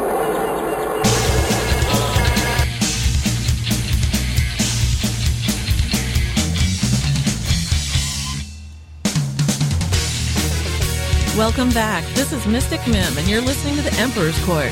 You can micro me any day. See, Hound, I would punish these assholes for the comments about the music if we were actually down here, but we were not. We were no. out getting, uh, you know, music, so arms and music. We're got, getting drinks, so. Anyways, ladies and gentlemen, welcome back to The Emperor's Court here on VersaWorld Productions, V T W Productions dot com. I am your host, The Emperor, joined in studio by Highlander. Always a pleasure. Uh... What what a way to come back from break. And I guess you're going to play Catherine after finishing the show tonight. What does what? that mean? I don't know. What do you mean, Nymph? What's Catherine? I I, I don't know. I don't know. I don't get the reference. I don't know. Question, either. What mount should my Blood Elf Hunter get, red or black? The other colors do not apply, so don't even think about them. Black. Black. Speaking of mounts, I was hoping to down Onyxia real quick before I go on vacation again to try and get the Onyxia mount, but uh-huh. I don't know if we're going to have the people on. We need at least five to do it. Oh, okay. five eighty-fives take down this this done this dragon. Used to be a forty-man raid. But wow, now it's down to five? Yeah, well, five eighty-five. They boosted up to like eighty, so. Okay. Uh, I've got the, the BitTorrent Little Rex. I can't do it during the show, though, because it'll throw everything off, so. Catherine is a game you will probably not play, says Barry. Okay, so then right, the answer well, there you is go. no. Never heard of the goddamn thing. All right, so apparently I'm getting linked to whatever this Catherine thing is. So Catherine the Great, maybe? Uh, uh, uh, right. Is it? Well, that's different. Is a horror puzzle platformer adventure video game. By okay. Atlas, although it looks like a porno looking at the picture. Um, it is. It says adult-oriented. Okay. I do like Atlas. I mean, a lot of the games they make, uh, one of the, my favorite ones that they make is Brigandine. It's a uh, turn-based uh, war game, so. But no, I, I don't. I have no that idea. Doesn't seem like your cup of tea. No, it really is. Now I got friggin' hiccups. This is how I picture Emp playing Catherine. If Mystic Mim is around, and we're going to take a look. Is around or is not around? Is around. Okay. So he's probably it's probably someone hiding and. I'm hoping we have enough people on to make a quick run for Onyxia. If not tonight, then tomorrow, because I got shit to do tonight. Cheat on your girlfriend with Catherine, yes or no? Ha. Okay. All right. So his girlfriend's lesbian. I okay. Okay. Or bi. How that works. Could be. So no. Sorry. Uh, the next chick that I actually that I meet that is actually legitimately bi will be the first, because they always say they are, but they're really not. Exactly. It's just a way I pick up guys. I'm I'm convinced. Yes. All right. Um, something else that happened in World of Warcraft, speaking of which, over the week that kind of pissed me off, is we had another hacked account. This is the second one out in as many weeks. Uh, one of our guys got hacked, and the gentleman who took it out of, uh, who took his account started swiping stuff out of our bank. Oh, the clan bank, which pissed me off. Wow. So, it, you know what? This is not something new. I guess hacking the World of Warcraft accounts, uh, people never really get used to it. But, I mean, hacking in World of Warcraft games goes back to, I mean, in Blizzard games goes back to, like, Warcraft three. When, you know, there was a period about a year after the game came out where for six, seven, eight months, nobody could ladder. Uh-huh. Because the game was so uh, infiltrated with hacks. If you know the name uh, Shadow French, and I actually thought about writing this for my article Wednesday before I realized I don't have to because I'm not here. Right. The guy made... was notorious for making a map hackability. You know, have the fog of war, you can't see what's going on. He had one where you could see everything that was going on. Oh, and okay. At any time that, that Blizzard would get off their fat asses and, and would remove that or puts a patch in that would block it, uh-huh. he would make a new one within a day. Wow. You know, and it got so bad where, I mean, literally people stopped laddering altogether because... It was there was blatant cheating going on. You could download, I mean, watch the replay later and see the guy was shadowing your moves, was following your army, was attacking your base when you weren't there, when he had no reasonable expectation to think that you were not sitting in base. Huh. And it took them like eight months before they started banning people left and right, and they they banned a small number, and then people went right back to hacking right, you know, right after it. Jeez. It's the same thing in StarCraft two, albeit to a lesser degree. The point being that it's been consistent, it's been constant. And you know what? You never had these kind of problems with, with Ultima Online or EverQuest or you know Dark Age of Camelot. And somebody said, well, that's because your World of Warcraft accounts are worth money. Well, dude, you know what? Ultima Online was worth money, too. You can sell accounts and items and castles for real money on eBay. Hell, the guy we knew, uh, uh, Butcher from Reality Recess, uh-huh. made a fortune selling shit from EverQuest on eBay, items. Wow. So we're talking twenty thousand dollars, thirty thousand dollars a year doing it. So, no, I don't buy that. I believe Blizzard is just lazy. They don't care. They don't. Anyways, our guy eventually got most, not all, most of his stuff restored to him by Blizzard. Mm-hmm. But the damage was done. So it's gotten to the point now where I've taken bank privileges away from everybody because I don't know who to trust. Yeah, yeah. And that's a, a horrible way to run things because the bank is supposed to be open for clannies to come and get what they need and come and go as they please. Sure. Well, I can't do that anymore. And some people are kind of pissed. I'm like, you know what? That's fine, but I'm not going to let all of our stuff walk out the door because these people can't buy an Authenticator. And that's what really pisses me off. That's why Blizzard really doesn't care. It's because they're selling Authenticators. Rather than having that built in to keep their game... Here's what an Authenticator is for those, because you're looking at me like you don't know what it is. I think okay. I know what you mean, but go ahead and tell me. It's a program you can get that you buy, and they send it to you. And what it does is it'll give you a random six-digit number that you then type into your, when you log in, uh-huh. you need that to get your account to work. Oh, okay. Okay. All right. Then I, I, I was on the right track then. You okay. can get them free for your phone, but that really doesn't work for the game itself. This is for like your armory. Right. Th- you know what? That to me is asinine because you have to buy a program from a company so that your account cannot get hacked. Yeah, that that, that should be provided yeah. to you free of charge from that company because they're have, responsible for it. You shouldn't even have to go that far to type in it, digits and everything. It, it should just be no, protected. Yes, period. Yes, yeah, uh, right. Whatever, maniacs. It actually does work for the game. It, it, fine. The point is, unless you got a, a smart mobile phone that you happen to have that app, you still got to buy the damn thing. Right. That to me is irresponsible. You should not have to buy it to make the game run properly so that your information is secure. None of us want to know how to, not to get hacked. Don't click weird links. Don't go to weird sites. Don't buy gold, power leveling, and keep your antivirus updated. But you know what? I know people who don't do any of that and who do have antivirus, and it still happens. There are ways around that. For years after I stopped playing the game, I would get those stupid phishing, uh, phishing emails uh-huh. saying, you know, your Blizzard account has been deactivated. You must go to this website and put in your password to reactivate. Two, three, four times a day. Wow. And I hadn't played in years. This went on for years. I have never gone to a website. I've never bought gold. I've never, you know, got a power leveling service. I think I've downloaded one mod from Cursed, and that's it. In the entire time I played. Wow. And somehow, they got my email from my Blizzard account. So, Amp, you forgot the porn sites. I, I don't go to porn sites. I, I mean, this is this is not brain surgery here, folks. Yeah. And even so, if that was the case, then why don't they hack into every other single game out there? It's because they're making money off the Authenticators. They don't care. So, you know, not to mention the people doing the hacking obviously have to pay the fifteen dollars a month like everybody else yeah. to use the account to, you know, get the items and what have you. Solux says, it's Blizzard hacking their accounts to scare people into buying the authenticators. I I wouldn't go that far. All right, yeah, that's, all right. That's a little too far. I mean, I'm not willing to put a whole lot past Bobby Kotick. Maybe that. Maybe. Do you use NoScript? What the hell is NoScript? I don't know. That's what Onan is asking. I don't know what that is. By the way, folks, we want to get your comments in for the mailbag. We're going to do it at the top of the hour. Emperor one G at Cox dot net. It's a hefty mailbag. Questions, comments, opinions, send them in. Anyway, so, of course, the Archbishop, Archbishop Shrigs has taken upon himself to browbeat everybody into buying authenticators. And it's very sad that it's come to that. Onan says, ads on sites like Cursor, M M O Champ, or whatever have been abusing JavaScript weaknesses to transfer Trojans. Only NoScript keeps you safe from everything. Well, I use Mozilla Firefox, which, to my knowledge, doesn't run scripts. So there's that. And I don't go to M M O Champs, and I think I've been to Curse once, and that was four or five years ago on a different computer. Shrigs, by your logic, we shouldn't have to pay anything to keep our computers safe from hackers. Well, no, you shouldn't. But we're not talking about somebody hacking your computer for the computer. It's somebody hacking the program. And from what I understand, at least in this gentleman's case, it was a brute force hacking, meaning they somehow got his account name and then just use a random character generator program until they match up. Kind of like the game War Games where you have yeah. to get the launch code. Mm-hmm. Same thing. Okay. So, I'm sorry. That's bullshit, Shrigs. You're going to lose out on that one. Shrigs, we shouldn't have to pay for the good virus protection software. I agree, but you do. Okay, but yeah. you do. All right. The Authenticator, again, it's a different ballgame.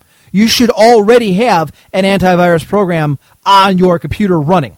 You shouldn't have to then go buy a separate one specifically for one particular game because they are inept or unable to or don't care enough to keep their game safe. Porter says last time he played was two thousand nine. He still gets phishing emails. Wow.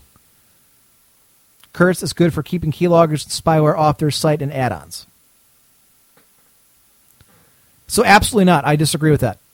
No, I should not have to pay extra to make sure the game that I pay them for on a monthly fee, no less, yes, runs properly and doesn't get hacked. That should be included in the fifteen dollars I pay.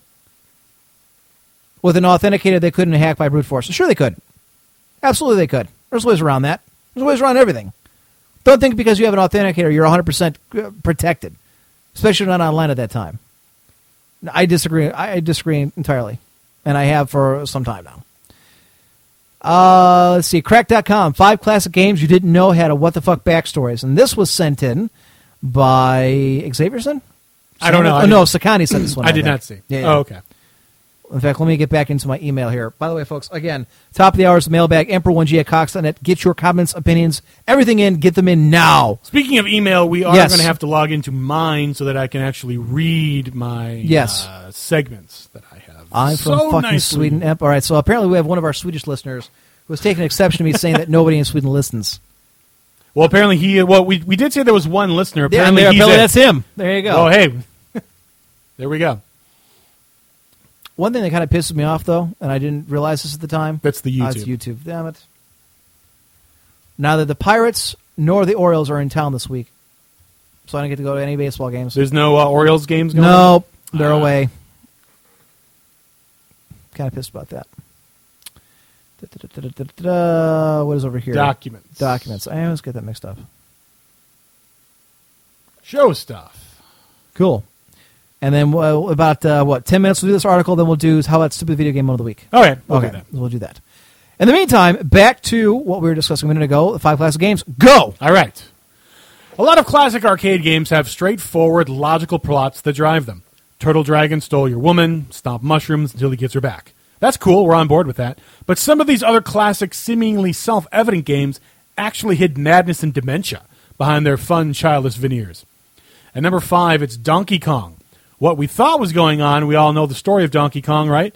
It's just the plot of King Kong, Japanified. Giant ape escapes, kidnaps a woman, runs to the top of someplace high, is put in its ape place by a plumber who is entirely clear on his job description. The what-the-fuck backstory, except that Mario is the villain in Donkey Kong. I actually knew this. I looked it up. According to the game's manual, Donkey Kong was actually Mario's pet ape, Without even venturing into the shaky moral and legal issues of a primate ownership, it gets way worse from there. The reason Donkey Kong escaped in the first place was only because Mario was abusing him. That's not our accusation. The manual spells that out plain as day. Donkey Kong is actually Mario's pet who was mistreated. He's beating his monkey? The manual doesn't really get specific as to exactly how Donkey Kong was being abused, presumably because even jaded nineteen eighties game designers figure there was some heavy shit to lay on a kid. But it's not hard to fill in the blanks. Here's a screen grab of Mario sticking Donkey Kong in a cage, chaining him up. And what's that in his hand? A whip. And yes, indeed, indeed, there's a whip I guess. With Donkey Kong in a cage. The poor beast suffered years of physical abuse and neglect. Can you blame him for reacting poorly when he finally got a shot at freedom? We don't blame the abused dog if it bites the mailman. Can we blame Donkey Kong for grabbing Mario's girlfriend, Pauline? Safe to assume also an animal abuser, if only by proxy. And simply running away. He didn't even hurt anyone. He just ran. And we all know what happens next. Mario, possessed by the invincibility of rage, hurdles every obstacle in the pursuit of his frightened pet. Barrels will not stop him. Fireballs will not stop him. Ramshackle construction sites will not stop him. Nothing will stop him, not even death, because he's got extra lives. Until he slowly but surely chases down the cornered, abused, terrified monkey and drops him from the top of a skyscraper. We should probably tell you that the Donkey Kong of today, the one that seems happy and healthy in all the current Nintendo games, Rare made a very specific point of mentioning he's not the original Donkey Kong. That's his son. Now, they're not saying outright what happened to the original Donkey Kong, but it's best not to look too closely between the lines. I remember playing Donkey Kong Junior for the uh, Coleco.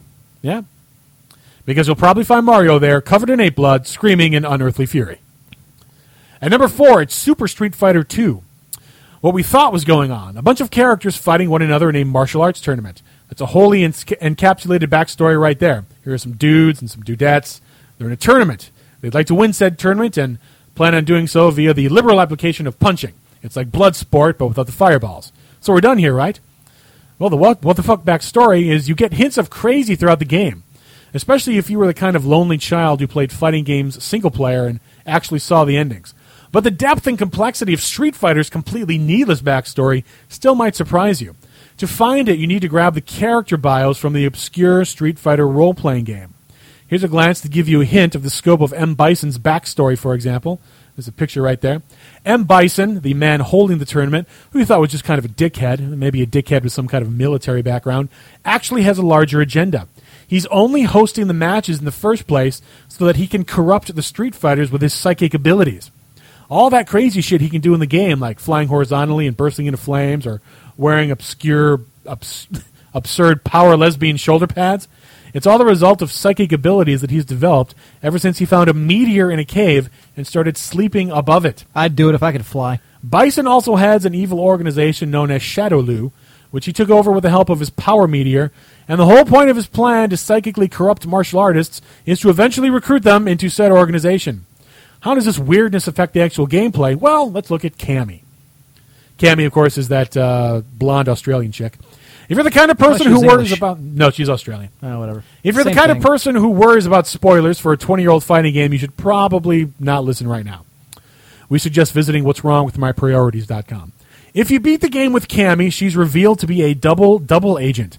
That is to say, she thought she was working for... Br- oh, Bob. Ha! I thought... I swore she was Australian. And Kentucky is part of the Confederacy. I Keep going, bitch. I swore she was part of the... Con- uh, that is to say, she thought she was working for the British Special Forces as an undercover agent in the competition, but that's only because she has amnesia.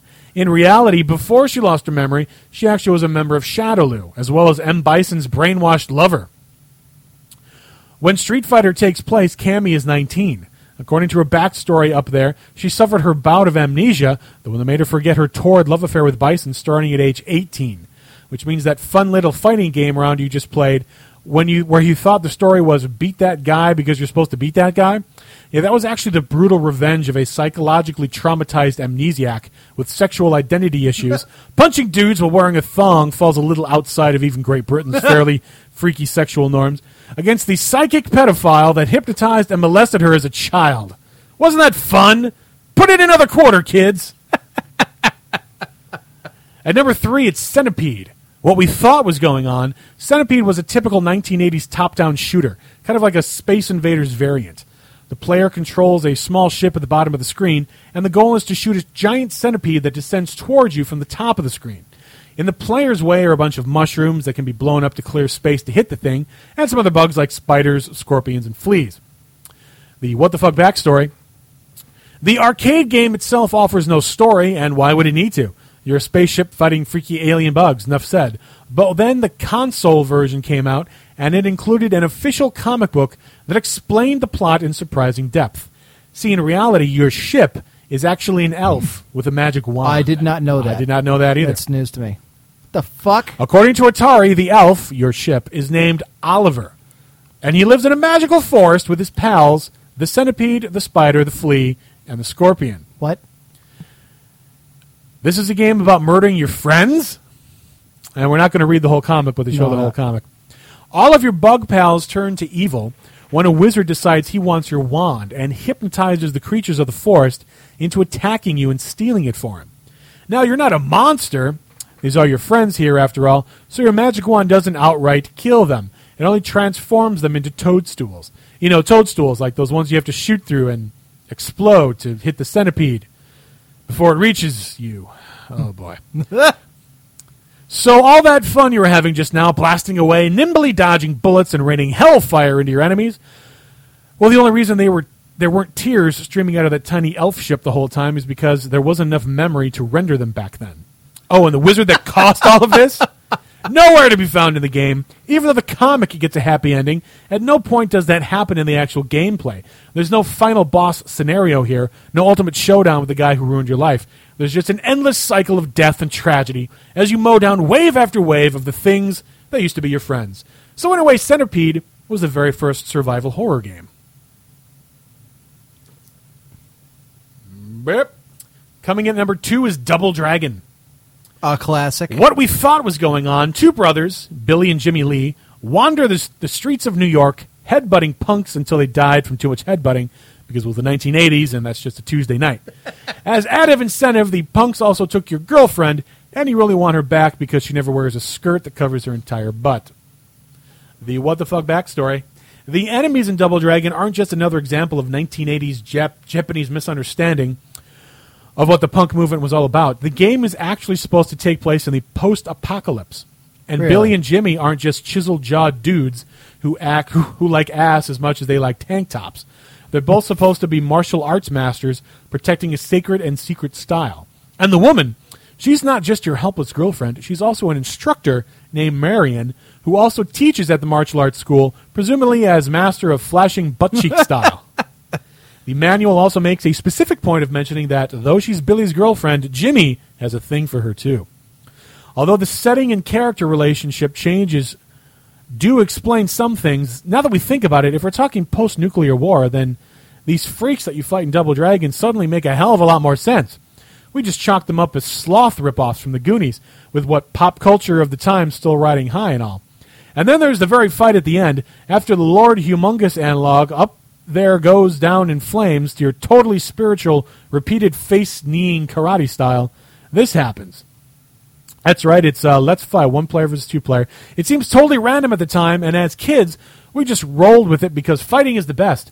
However, in one of those text scenes that our impatient thumbs flew past, it's revealed that Jimmy is actually the one who ki- secretly kidnapped Marion. So what you saw through Child's eyes as a fun little section where you finally got to fight each other, you now know is a possibly post-rape struggle between brothers in a society that collapsed, leaving violence and death as the only loss. Suddenly, there's something just a little less innocent about the tied-up woman on the wall wearing two-thirds of a skirt. And finally, the number one. Wow. What I, the fuck story? I didn't even know there was a story was for awesome. This. Awesome. I love this game. Arachnoid. Yes. Arachnoid, what we thought was going on, it's single-player Tetris Pawn. This can have a story? The I remember playing this in the story. Arcades when we used to go to bowling.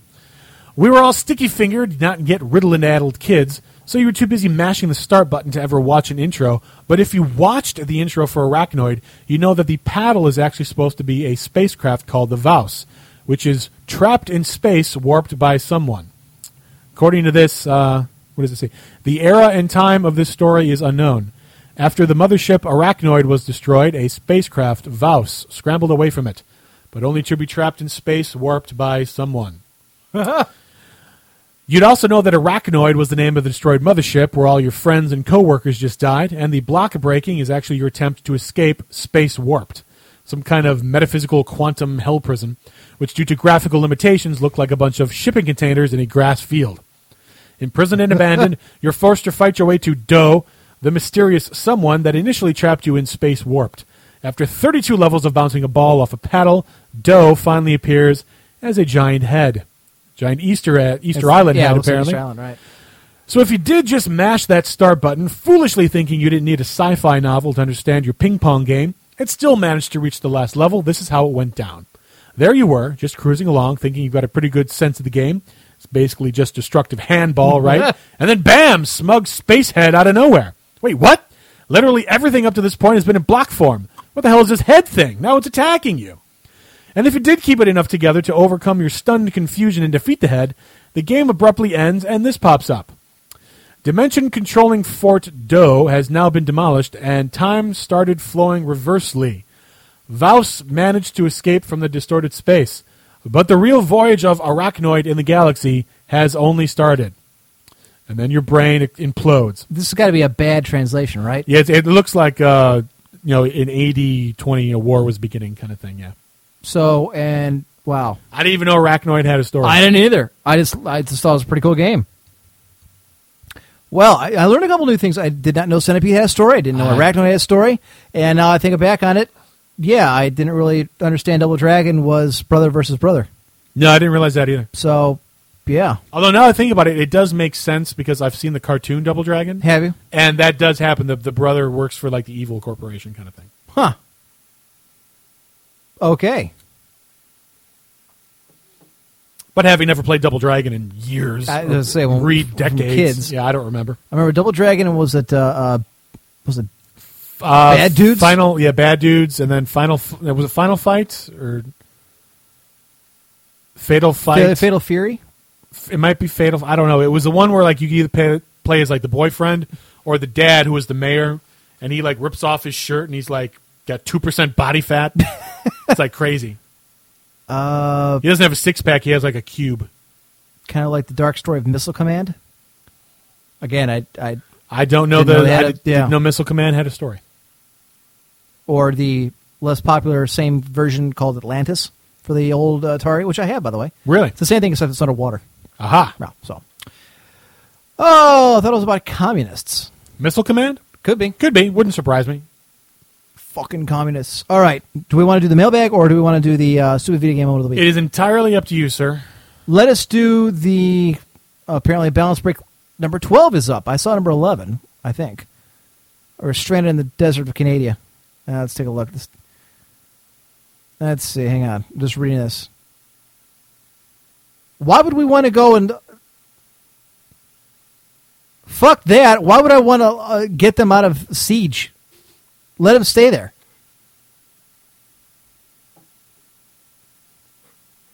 Uh, just do a search for.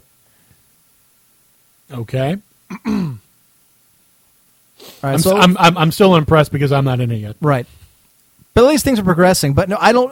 I don't see why I would care that they were under siege in Colorado. No, that Fuck that doesn't them. seem like you. You'd be no. like, all right, two less people to worry about. That's right. If they're not me and mine, then I don't care. They don't fly our flag, so... Okay. Uh, so what are we doing? You know what? Let's do the mailbag because you just read all that. So okay. Catch your breath, and then we'll do the uh, stupid video game moment. Sounds good. All right, folks. You've last chance. Send your comments, questions, opinions, anything into the Emperor one G at Cox dot net. It is time for the mailbag. The post office delivered your hate mail to the house again. Anything worth looking at? No, just the usual death threats, letter bombs, and human feces. You always make it sound worse than it is. How do you know it's human feces? All right. Unlike the Quickening, you can always send your comments to me. They just won't have a funny response. Usually they're pretty, you know, serious. Uh, this is from uh, Tech Priest. Oh, and that was me from Sweden, backslash Tech Priest. So that was quick.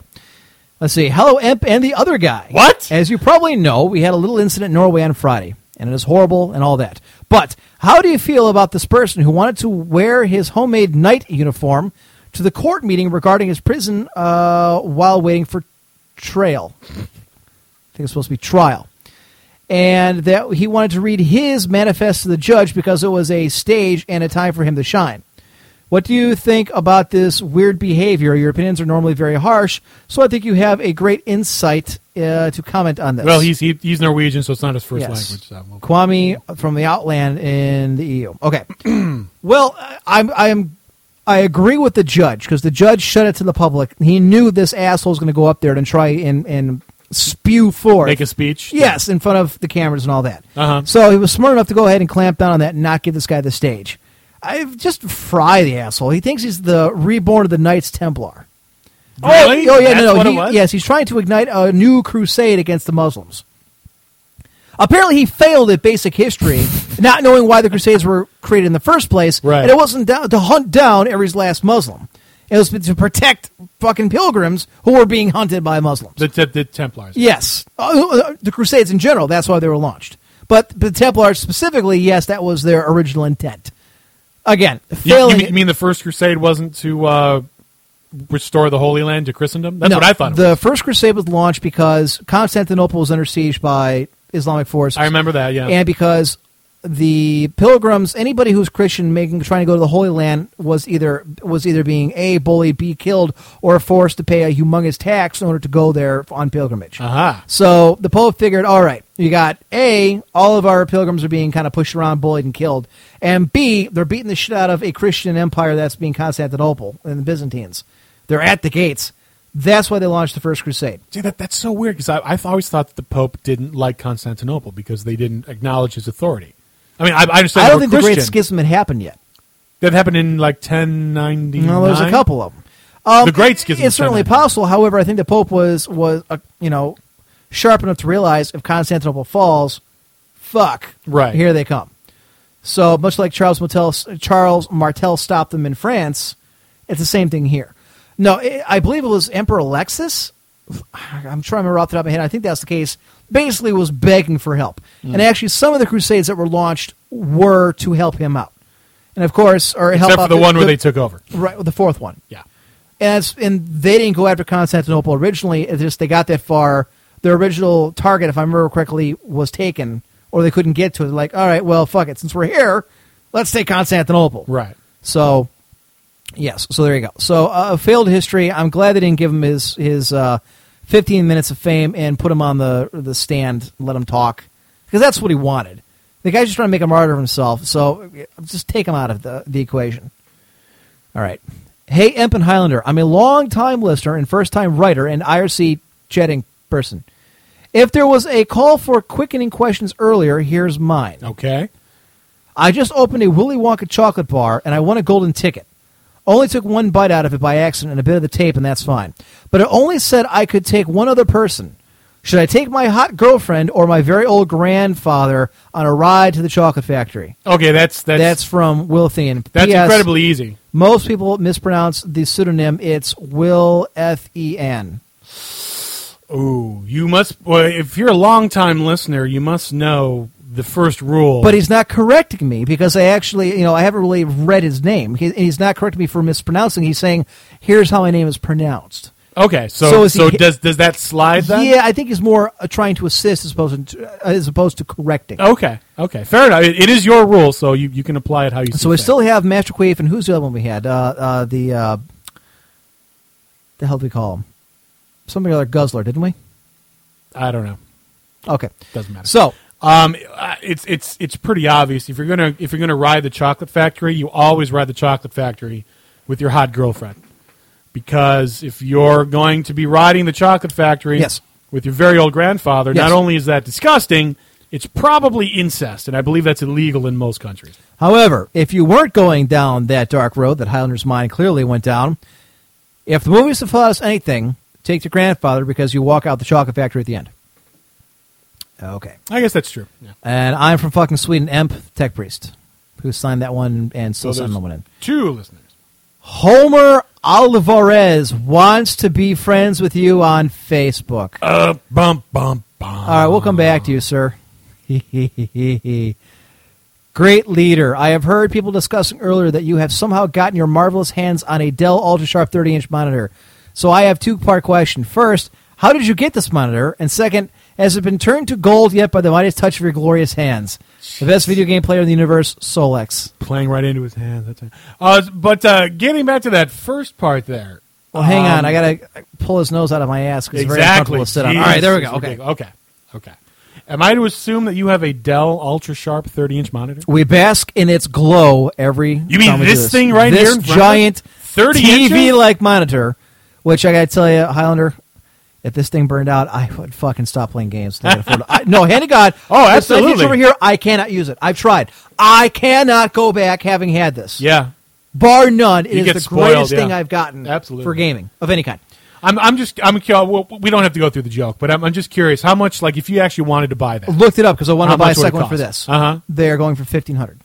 fifteen hundred dollars I cannot bucks? Find them cheaper than fifteen hundred dollars. I can find the you old version like this for a grand. Man, that's crazy.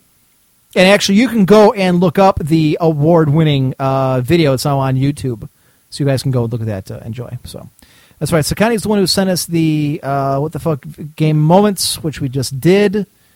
Greetings, Almighty Emperor, from the Archbishop Shrigs.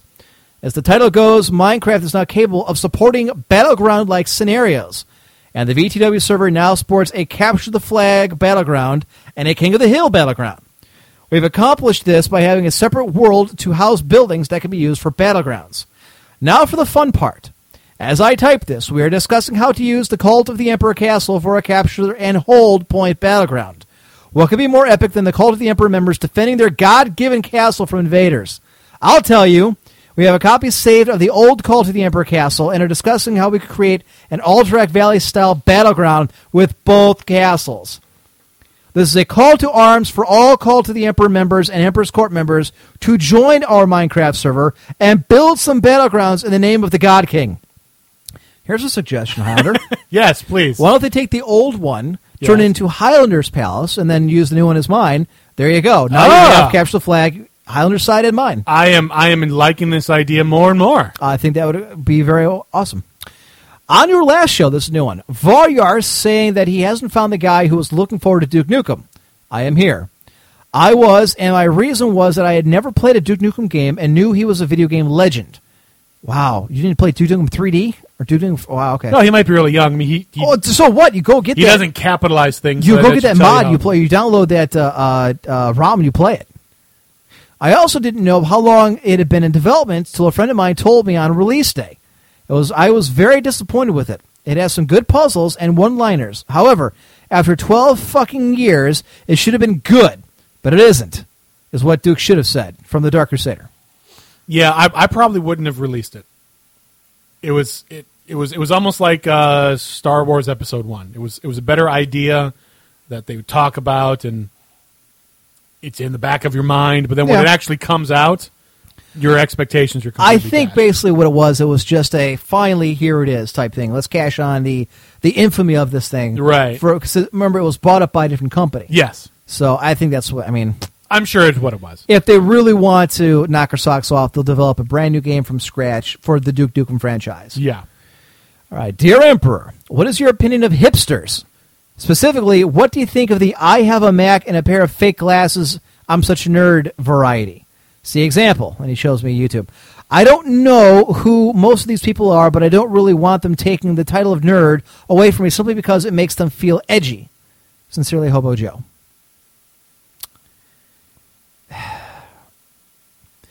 Hipsters taking, but taking the title of nerd. You know what? Earlier this week, I read a story about how Justin Timberlake was at Comic-Con, which he's never gone to before. Okay, because he's pimping out a new movie of his that's coming out. That's the one with no, uh, no, Mila Kunis. Different, oh, different one. one? Different okay, one. Uh, some kind of sci-fi thing. Okay, no, okay. Then that makes sense. What he and he goes on. He's like, yeah, I, you know, I want to release my inner geek. I would be here dressed up even if I didn't have to come here, you know, for the movie. And I think to myself, you wouldn't be caught dead here. These are not your people. You have nothing in common with any of these people. You're here to advertise your movie. That, to me, is a hipster. Somebody who now sees the technology and gaming has caught up and gone mainstream to the fact where everybody now does it. And it's becoming more increasingly uh, uh, evident that if you don't play games, if you don't buy into technology, your phone, the T V, Netflix, you know, Apple Store, mm-hmm. shit like that. You were on the outside. You are no longer normal. Yeah. That is what a hipster is to me, and that is what I think is Hobo Joe's referring to.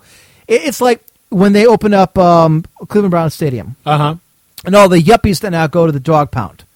The dog pound at Old Municipal Stadium, they knifed people in there. They brought their own alcohol. You didn't oh, yeah. go to the dog pound unless you were looking for a fight or you were really yeah. hardcore. They would throw batteries and everything yes, at the... dog yeah. biscuits and everything yeah. else. Now, it's family friendly. No swearing. Please don't yell. It's the same thing when Jacobs Field opened up. All right? It was a place... I mean, these days, the only people going are fans of the of the, of the right. Indians. For the first five or six years... Oh, they were there because the team was winning and because it was the place to be. Yeah, because, to be seen. Because the Browns weren't there and the Indians yes. were a good team, so that was the place they to be. They weren't baseball fans. They weren't Indians fans. They didn't give a fuck. They were there because that's what that's the ticket everybody wanted. Because everybody wanted to be at the new stadium with the team that was winning. Yeah. It's the same thing. They're trying to graft themselves onto this. That, to me, is the hipster. Somebody who's, you know, the... the now has... And I, I'm glad you bring up a Mac because Apple somehow seems to have taken over that... that part of it. It's part of the mystique now. It's part of the image. You know, I don't not have Microsoft or Windows. I'm on the outside. I'm going to use a Mac because everybody else uses a Windows. I'd say I'd say it's always been like that, but you know, go more so now. It's the same people like you know in Ohio well, you know, City or Tremont. These asshole guys are they want to live up the the the uh, Sex and the City lifestyle. They're paying fifteen hundred dollars, two thousand dollars for rent for a brand new apartment or a re, you know renovated nineteen twenties house in Tremont. It's in the middle of the fucking ghetto. And they're everywhere just because they want to live downtown and be where all the action is. Want to go down to West sixth. That, to me, is a hipster. Okay. Continuing on. It's loading. But are we continuing on? Uh, let's see. Uh, thought you might be interested in this for the pre-show. And this is... Yes, I downloaded this. It's a ten megabyte file. It's huge, too. Good lord. Um, it's yeah. huge. Yeah. That's going to take you forever. This is Shrigs sending me something. And in fact, I thought I downloaded it. I guess I didn't. Uh, we'll get it later. Uh, apparently, it was, there's a new thread going now in uh, the V T W forums for punishment music. Oh, okay. Yeah, it's for new suggesting, uh, suggestions for punishment. New suggestions for punishment. I don't do it as much anymore. I would have done it today for all the bitching and whining I saw had I actually made it home in a decent time. And now my mailbox is moving particularly slow. Is that because you tried to download that thing? No, it's because it's Cox. It was moving slow before that. So oh, okay. I just have to wait for it to kick in here. So bear with me, folks, as now I wait for the email to stop lagging. This is really annoying. You should get a new email. Okay, I'm closing it down. I'm going to have to reopen it here.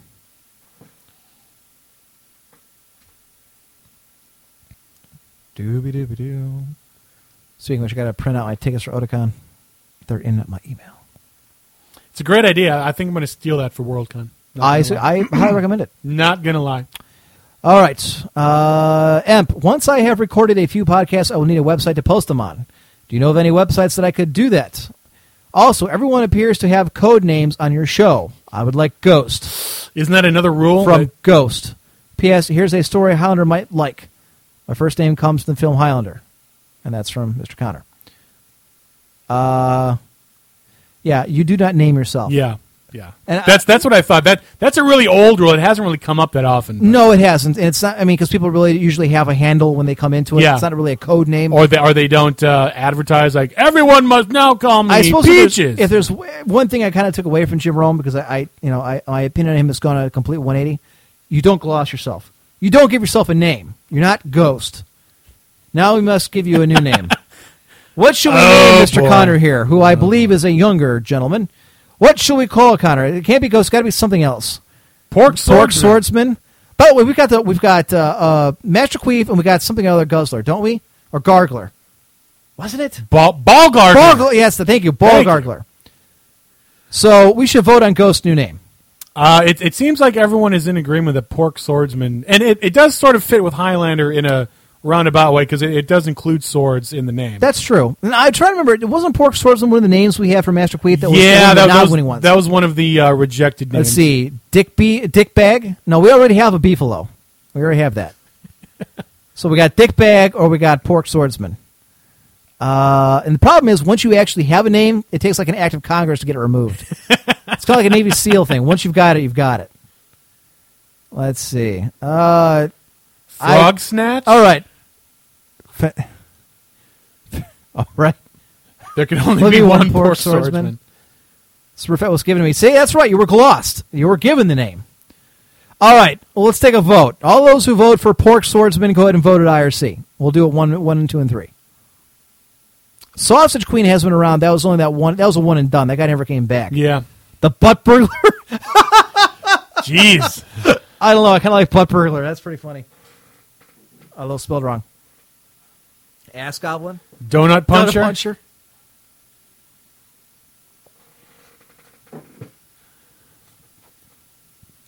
Highlander, I gotta think we're the only people who treat our listeners like this. Isn't it weird? I know. We must have like a goes, sadomasochistic audience, and it just keeps like, getting bigger. And there's shut more up, dickwads, yes sir. Donut Puncher's got don't, a bunch. Don't, I don't know. I think that's kind of in the lead. Butt yeah. Burglar. Uh, that's a two-horse race now. All right, I'll vote for. Okay, everybody vote for Donut Puncher. Vote now. We're, just, we're polling I R C here to see what this gentleman's new name is going to be. Pork Swordsman's still hanging around. All right, Highlander, you've got to make the call. I mean, there's...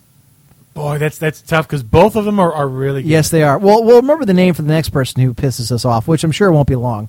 Um, I'm going to have to go with uh, Pork Swordsman. All right. It was my... Uh, First inkling that that would be Connor. Favorite. Your new name is not Ghost; it is now the Pork Swordsman. Congratulations! And then we'll we'll, we'll have to uh, pencil in Welcome Donut Pork, Puncher Porky. for the next for the next poor fool who dares break the rules. And there's Digit's photo. I told her I didn't believe this was actually her. I required her to take a picture of her holding a sign that says "Hi, Emp and Highlander." Okay. Bonus points if topless, but I don't think we're going to get it. No. So I don't if think she so. can just take a photo with that, then I'll buy into it. Okay. Because there is some question based on her um, uh, YouTube videos. I see. I don't know why, but there is. So I said, fine. That's what you got to do. Hi, guys. Uh, uh, okay, that's from Nun Left, which we're not going to read because that's for this coming week. Let's see what else. I thought I had a couple more from last week. That's Let's quite see. a bit. There we go. Yeah. There we go. Okay. I do have more. Uh, I found this article. Some of the sayings are just bad grammar, but others are perfectly fine, and their mention makes me rage at the Brits who thinks it's improper. Uh, this one's sent from Mister Sullivan. Uh, this is comments made by British people. I don't. I don't know. Let's see. Or like the way I'm always Americanisms. Fifty of your most noted examples. Oh, things that like we say over here I that guess they don't. Are, that they don't. The get. magazine's recent piece on Americanisms entering the language in the U K prompted thousands of you to email examples. Oh, okay. So our lexicon, is, lexicon is taking over in the U K. Oh. Oh, the irony. Interesting. Uh, let's see. When people ask for something, you often hear, can I get a? It infuriates me. I have to admit, it's kind of weird. It's not New York. It's not the nineties. You're not in Central Park with the rest of the friends, really. Uh, the next time someone tells tells you something is the least worst option, I've never heard I haven't that. heard that one either, yeah. Um, the phrase I've watched seep into the language is two-time and three-time. Three-time three champion, two-time champion. Have the words double, triple been totally lost? Shut your fucking mouth. Um, using twenty-four seven rather than twenty-four hours, seven days wow, a week. You, you can complain about that? Uh, the one I can't stand is deplane, meaning to disembark an aircraft. I don't using know the that phrase, one. Okay. You'll be able to deplane momentarily. I've heard that before. Uh, to wait on instead of wait for when you're not a waiter. Okay. Um, it is what it is. Uh, dare I mention the fanny pack? No, no, no one over here says fanny, fanny pack. Fanny pack. Anymore. That's from like the like early nineties. Yeah. Touch base.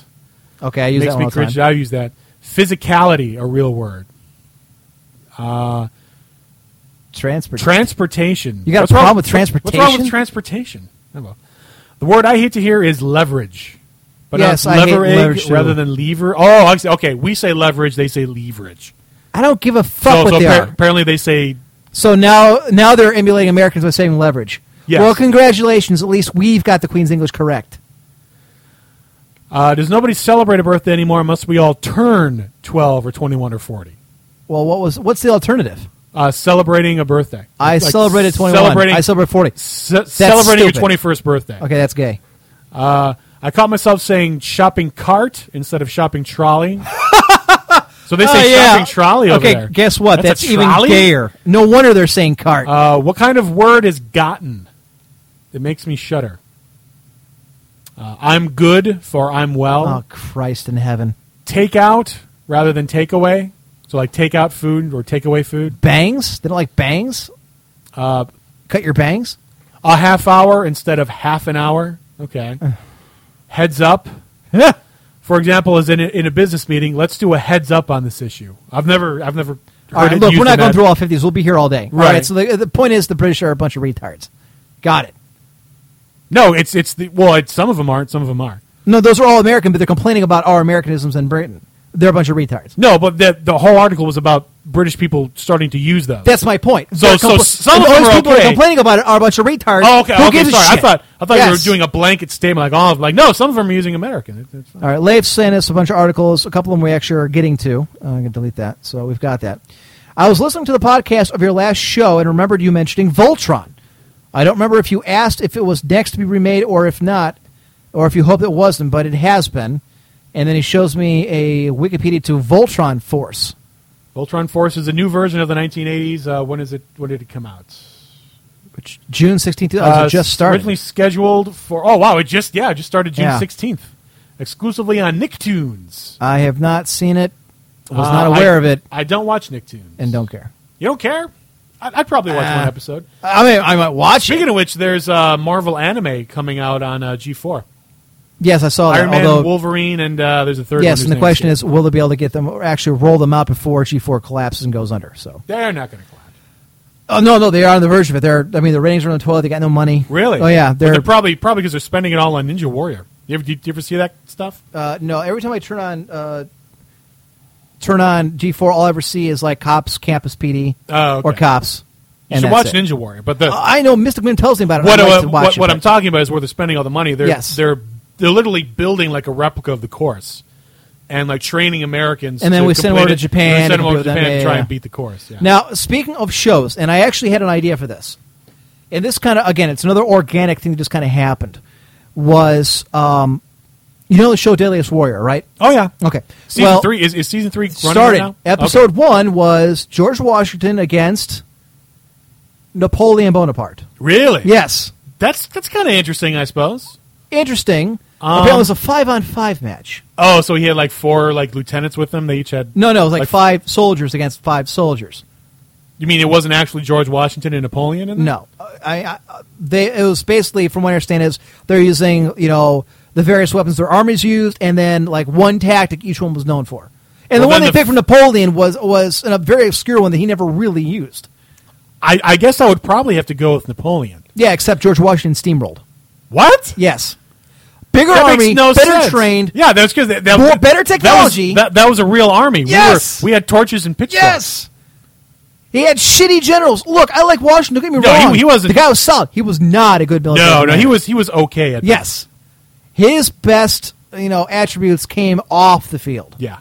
No, the, and there's no the question. Spy network and other things like now, that. Now, of course, granted, I'm sure they did this overlay just to engender comment and debate and everything else. Oh, obviously, yeah. However, yeah. Scrub Puppy and I and a couple others really started getting the debate rolling and started hammering them back and forth about, you know, what would make a better show, you know, what they didn't include. And it got to the point where it was, then it came down to, well, what would be a better analogy? How about Robert E. Lee against Napoleon? That would now, be really that good. That would be a match. That would be pretty good. And it got to the point where we're going back and forth, and somebody said, I don't know why you guys are complaining about Deadliest Warrior. You just debated the entire show here much more entertainingly huh. and, and much more accurately. So I got to thinking, what if we were to do something like that, maybe like a uh, an extra part of the show at the end of it? Maybe we'll go an extra half hour where uh-huh. we'll take somebody, we'll take two guys from history or two games or two whatever, okay, and debate it based on that. Like a, instead of a Deadliest Warrior, we do it except in a radio version. I think that'd be fun. I think it could be doable. We'd have to obviously bone up on stuff. Yes. Well, and that wouldn't be hard. No. Most of the stuff is, is stuff we already have a passing knowledge of. I just don't know how much of an interest our listeners would have on it because it is basically it's a history lecture with an attitude. Oh, I don't know. I, I, I remember the one time we got off on a that huge tangent on the Byzantine Empire, and people seemed to find it interesting. I think they probably found it more interesting that we were debating it rather than the actual, the actual substance itself. Of the debate. I think it could work. It okay. still blows my mind that the, the colonials rolled the French yes, army. Uh, I know. Again, better technology, uh, yeah. better generals, better training, fucking twenty-six marshals. better have better training. Yeah. We're talking about a guy who conquered all of Europe, all of it, versus a guy who's barely able to hang out against the British with uh, an army that deserted more than it fought. Right. Man, I'm just saying. Right. I know it's our guys. Yeah, I know. Still. He's the father of the country, but still, you call okay. spade a spade. All right, folks. Let's do the Super Video Game of the Week, and then we'll take a break. Uh, then we'll come back, and we'll do everything else for the end of the show. Once again, kind of running. I've got so much to get to. I still want to do that uh, Chinese story. From across the information superhighway, we have collected the stupidest moments in video game history. Okay.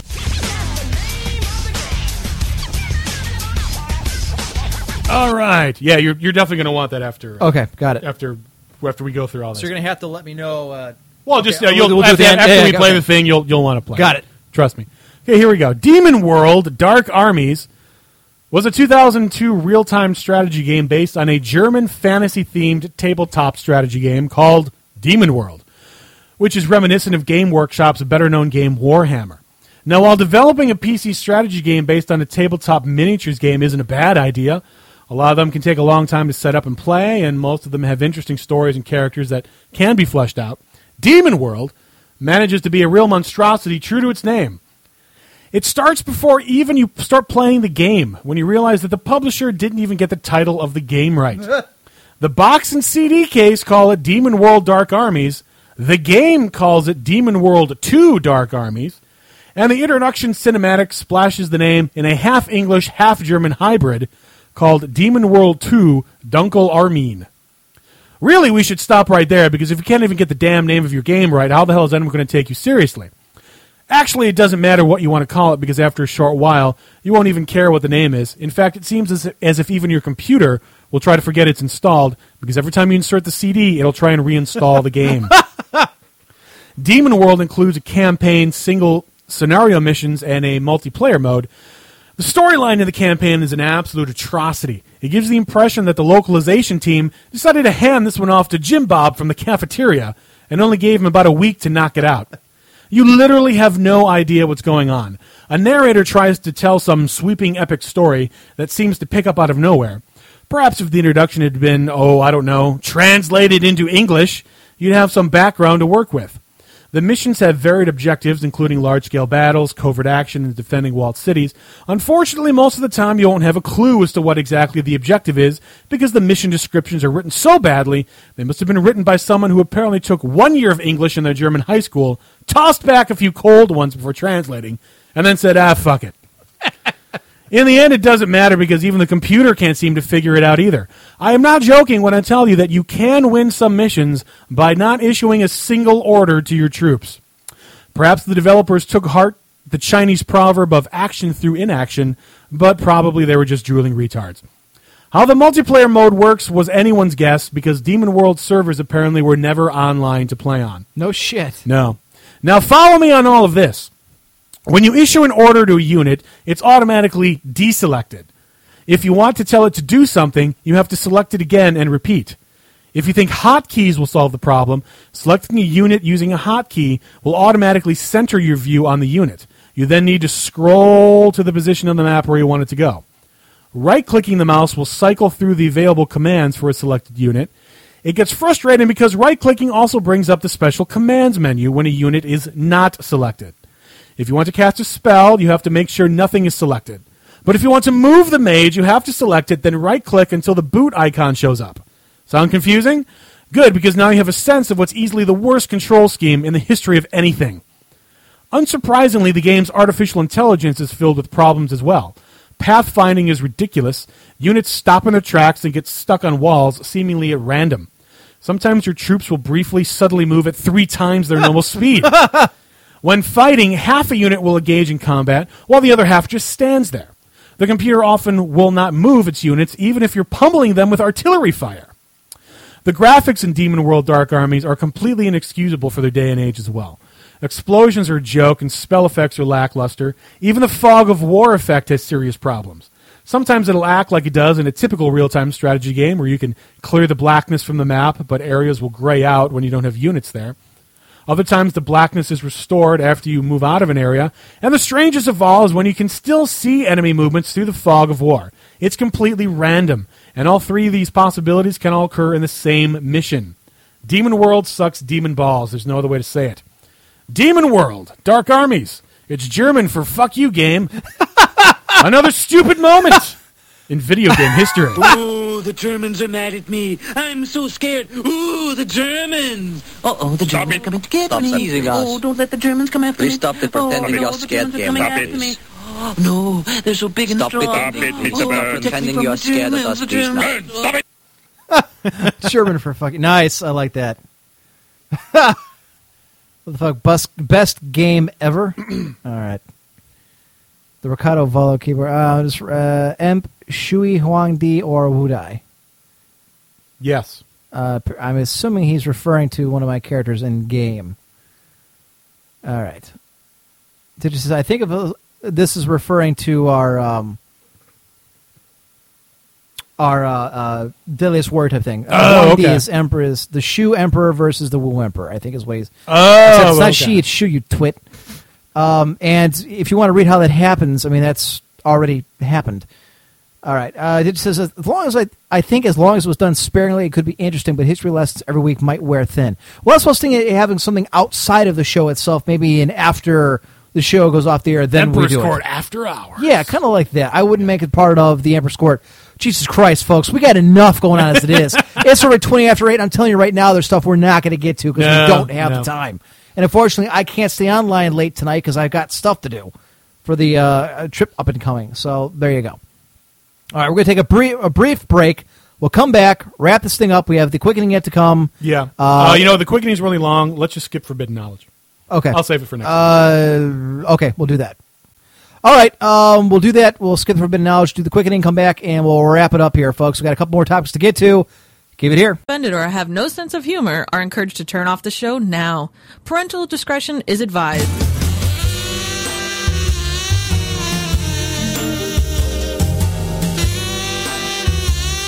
You're listening to The Emperor's Court here on V T W Productions. Get down on your knees. I know I would.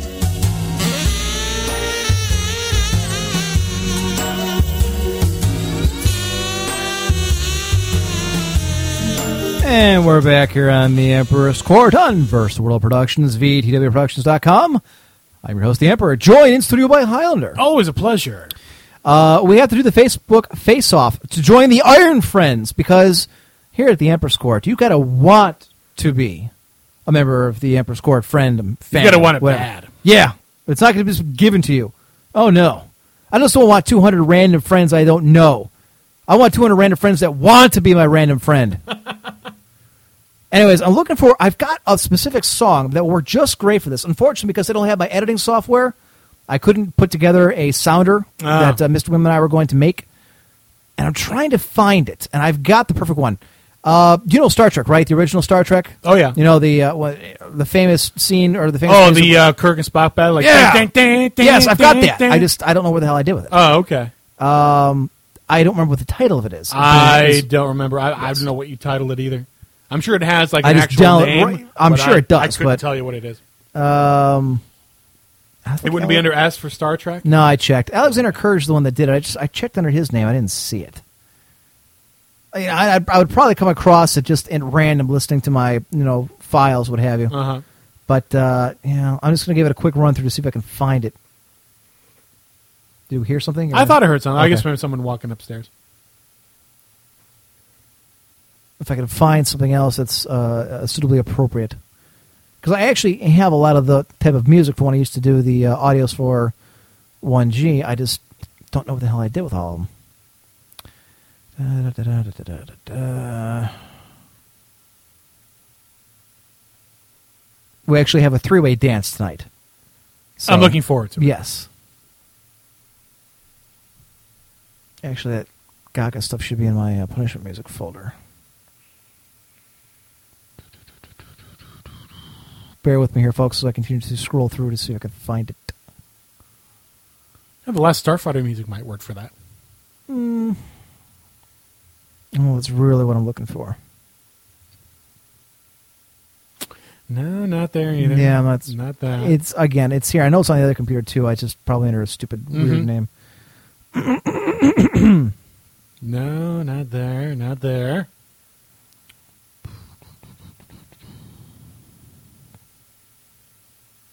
Wah, wah, wah. Huh, no, I'm not seeing it. Yeah. Yeah. Well, shit. Dead air. We're not both really looking at stuff. No one knows what's well, going on. Well, that's one thing we could do is we'll do that. All right. Ah! That one will work, yeah. Supposing it's actually going to load. Uh, da, da, da, da, da, da. Mm. Okay, that's not what I meant to do. Hang on. That's not the one you meant to do? No, I did it. It's loaded with the wrong program. It loaded with Winamp instead of oh, okay. Sam encoder, so hang on. Again, so have to once go all I've the got, way back? Yes, I know where it is. All right. Stop your bitching.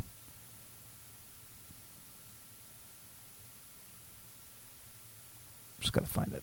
I Shut know up. Where it is. And there, I knew it. It's right there. Okay. All right, let's do that now. Or do okay. we want to, or do we want to do the uh, Chinese story? No, nah, we, we already came this far. All right. All right. So, the Facebook face-off. Here we go. We have three contenders tonight.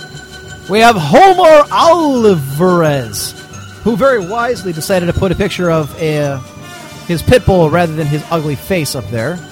So we can't vote on that. I'm going to go ahead and, and plug the um, all three of the uh, uh, Facebook entries here. Let's see. Uh, this one, oh, that's Porta. God, he looks like a weirdo. Again, he looks like a, a evil, older, pedophilic friggin'. Where's the uh, Willy Wonka? And of course, Beefalo Brown, who's in for it. All right, ladies and gentlemen, there are your three profiles for you guys to go ahead and take a look at. Listen to the saber dance. Again, we have Beefalo Brown versus Porta versus, let's see, who the hell is this other guy? He's apparently Oliver Vrez. Almond Erickson, oh, yeah, that's Porta. For, again, he looks like an evil, pedophilic Willy Wonka. And the Beefalo Brown is the fat kid who's sitting in the dark, hoping the shadows will cover his curves. And then, of course, we've got the other gentleman who's hiding behind his pit bull, which is very wa- pit bull puppy. Homer Oliver. Let's see if there's any other photos. There's uh, since any photos of this dude. Nah, it doesn't look like it. Harlington High School. Although it's kind of funny that the picture is actually a chick, and he claims to be male. Just pointing that out. It's kind of weird. All right, so let's take a look and see what we got here. Porta. You could probably squeeze him next. Uh, Microsoft sued for the Kinect. Oh, really kidding. Maybe for next week. We don't want your fucking golden ticket. I don't want to be raped. uh, looks like Beefalo in the early going has a couple uh, votes for us. Nobody seems to be giving uh, Mister Alvarez any, uh, any credence. He's got a puppy. Uh, Beefalo is in the lead. Porta gets extra points for the top hat. Uh, Will also approves of the top hat. Let's see. Porta wins. Top hat scores high. I have to vote for Porta as I am English and must favor a top hat. All right, so people are backing up the pedo bear in the top hat versus uh, Beefalo. Uh-oh. Beefalo would go down in flames for the second week in a row, having been beaten up by Scrub Hubby last week. Beefalo even voted for Porta. Look. And Beefalo making comeback. All right, it's time for some official voting, Highlander. All right. All right, starting now, vote for who you want. Anyways, folks, if you don't understand how this works, a couple weeks ago we started this, where I just kind of made a random comment that we should have I R C vote on whether people should join us as Facebook friends.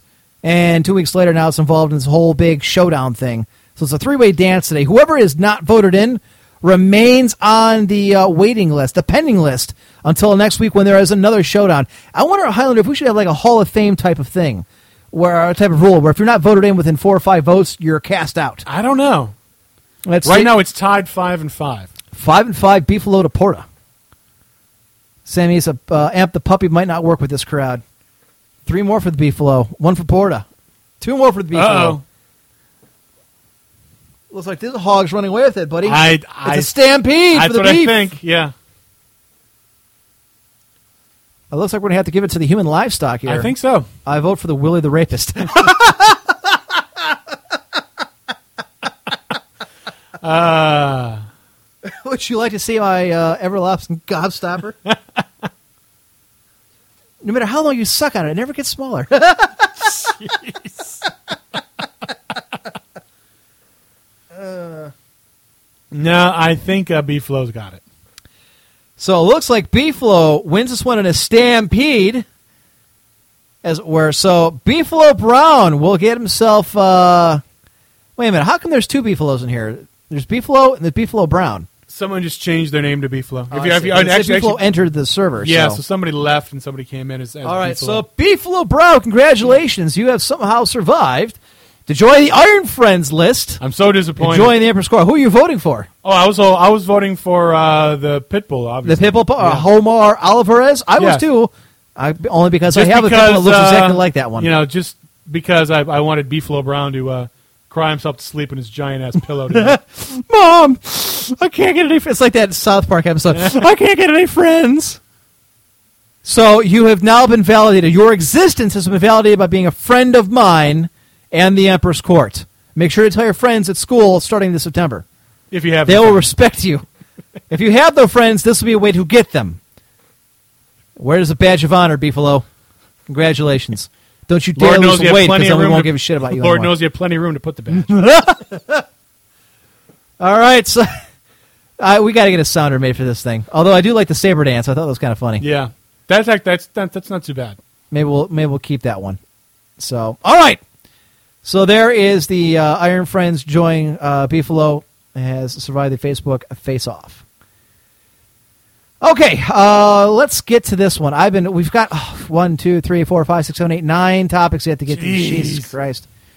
Uh, we'll get to this one too. I like that one.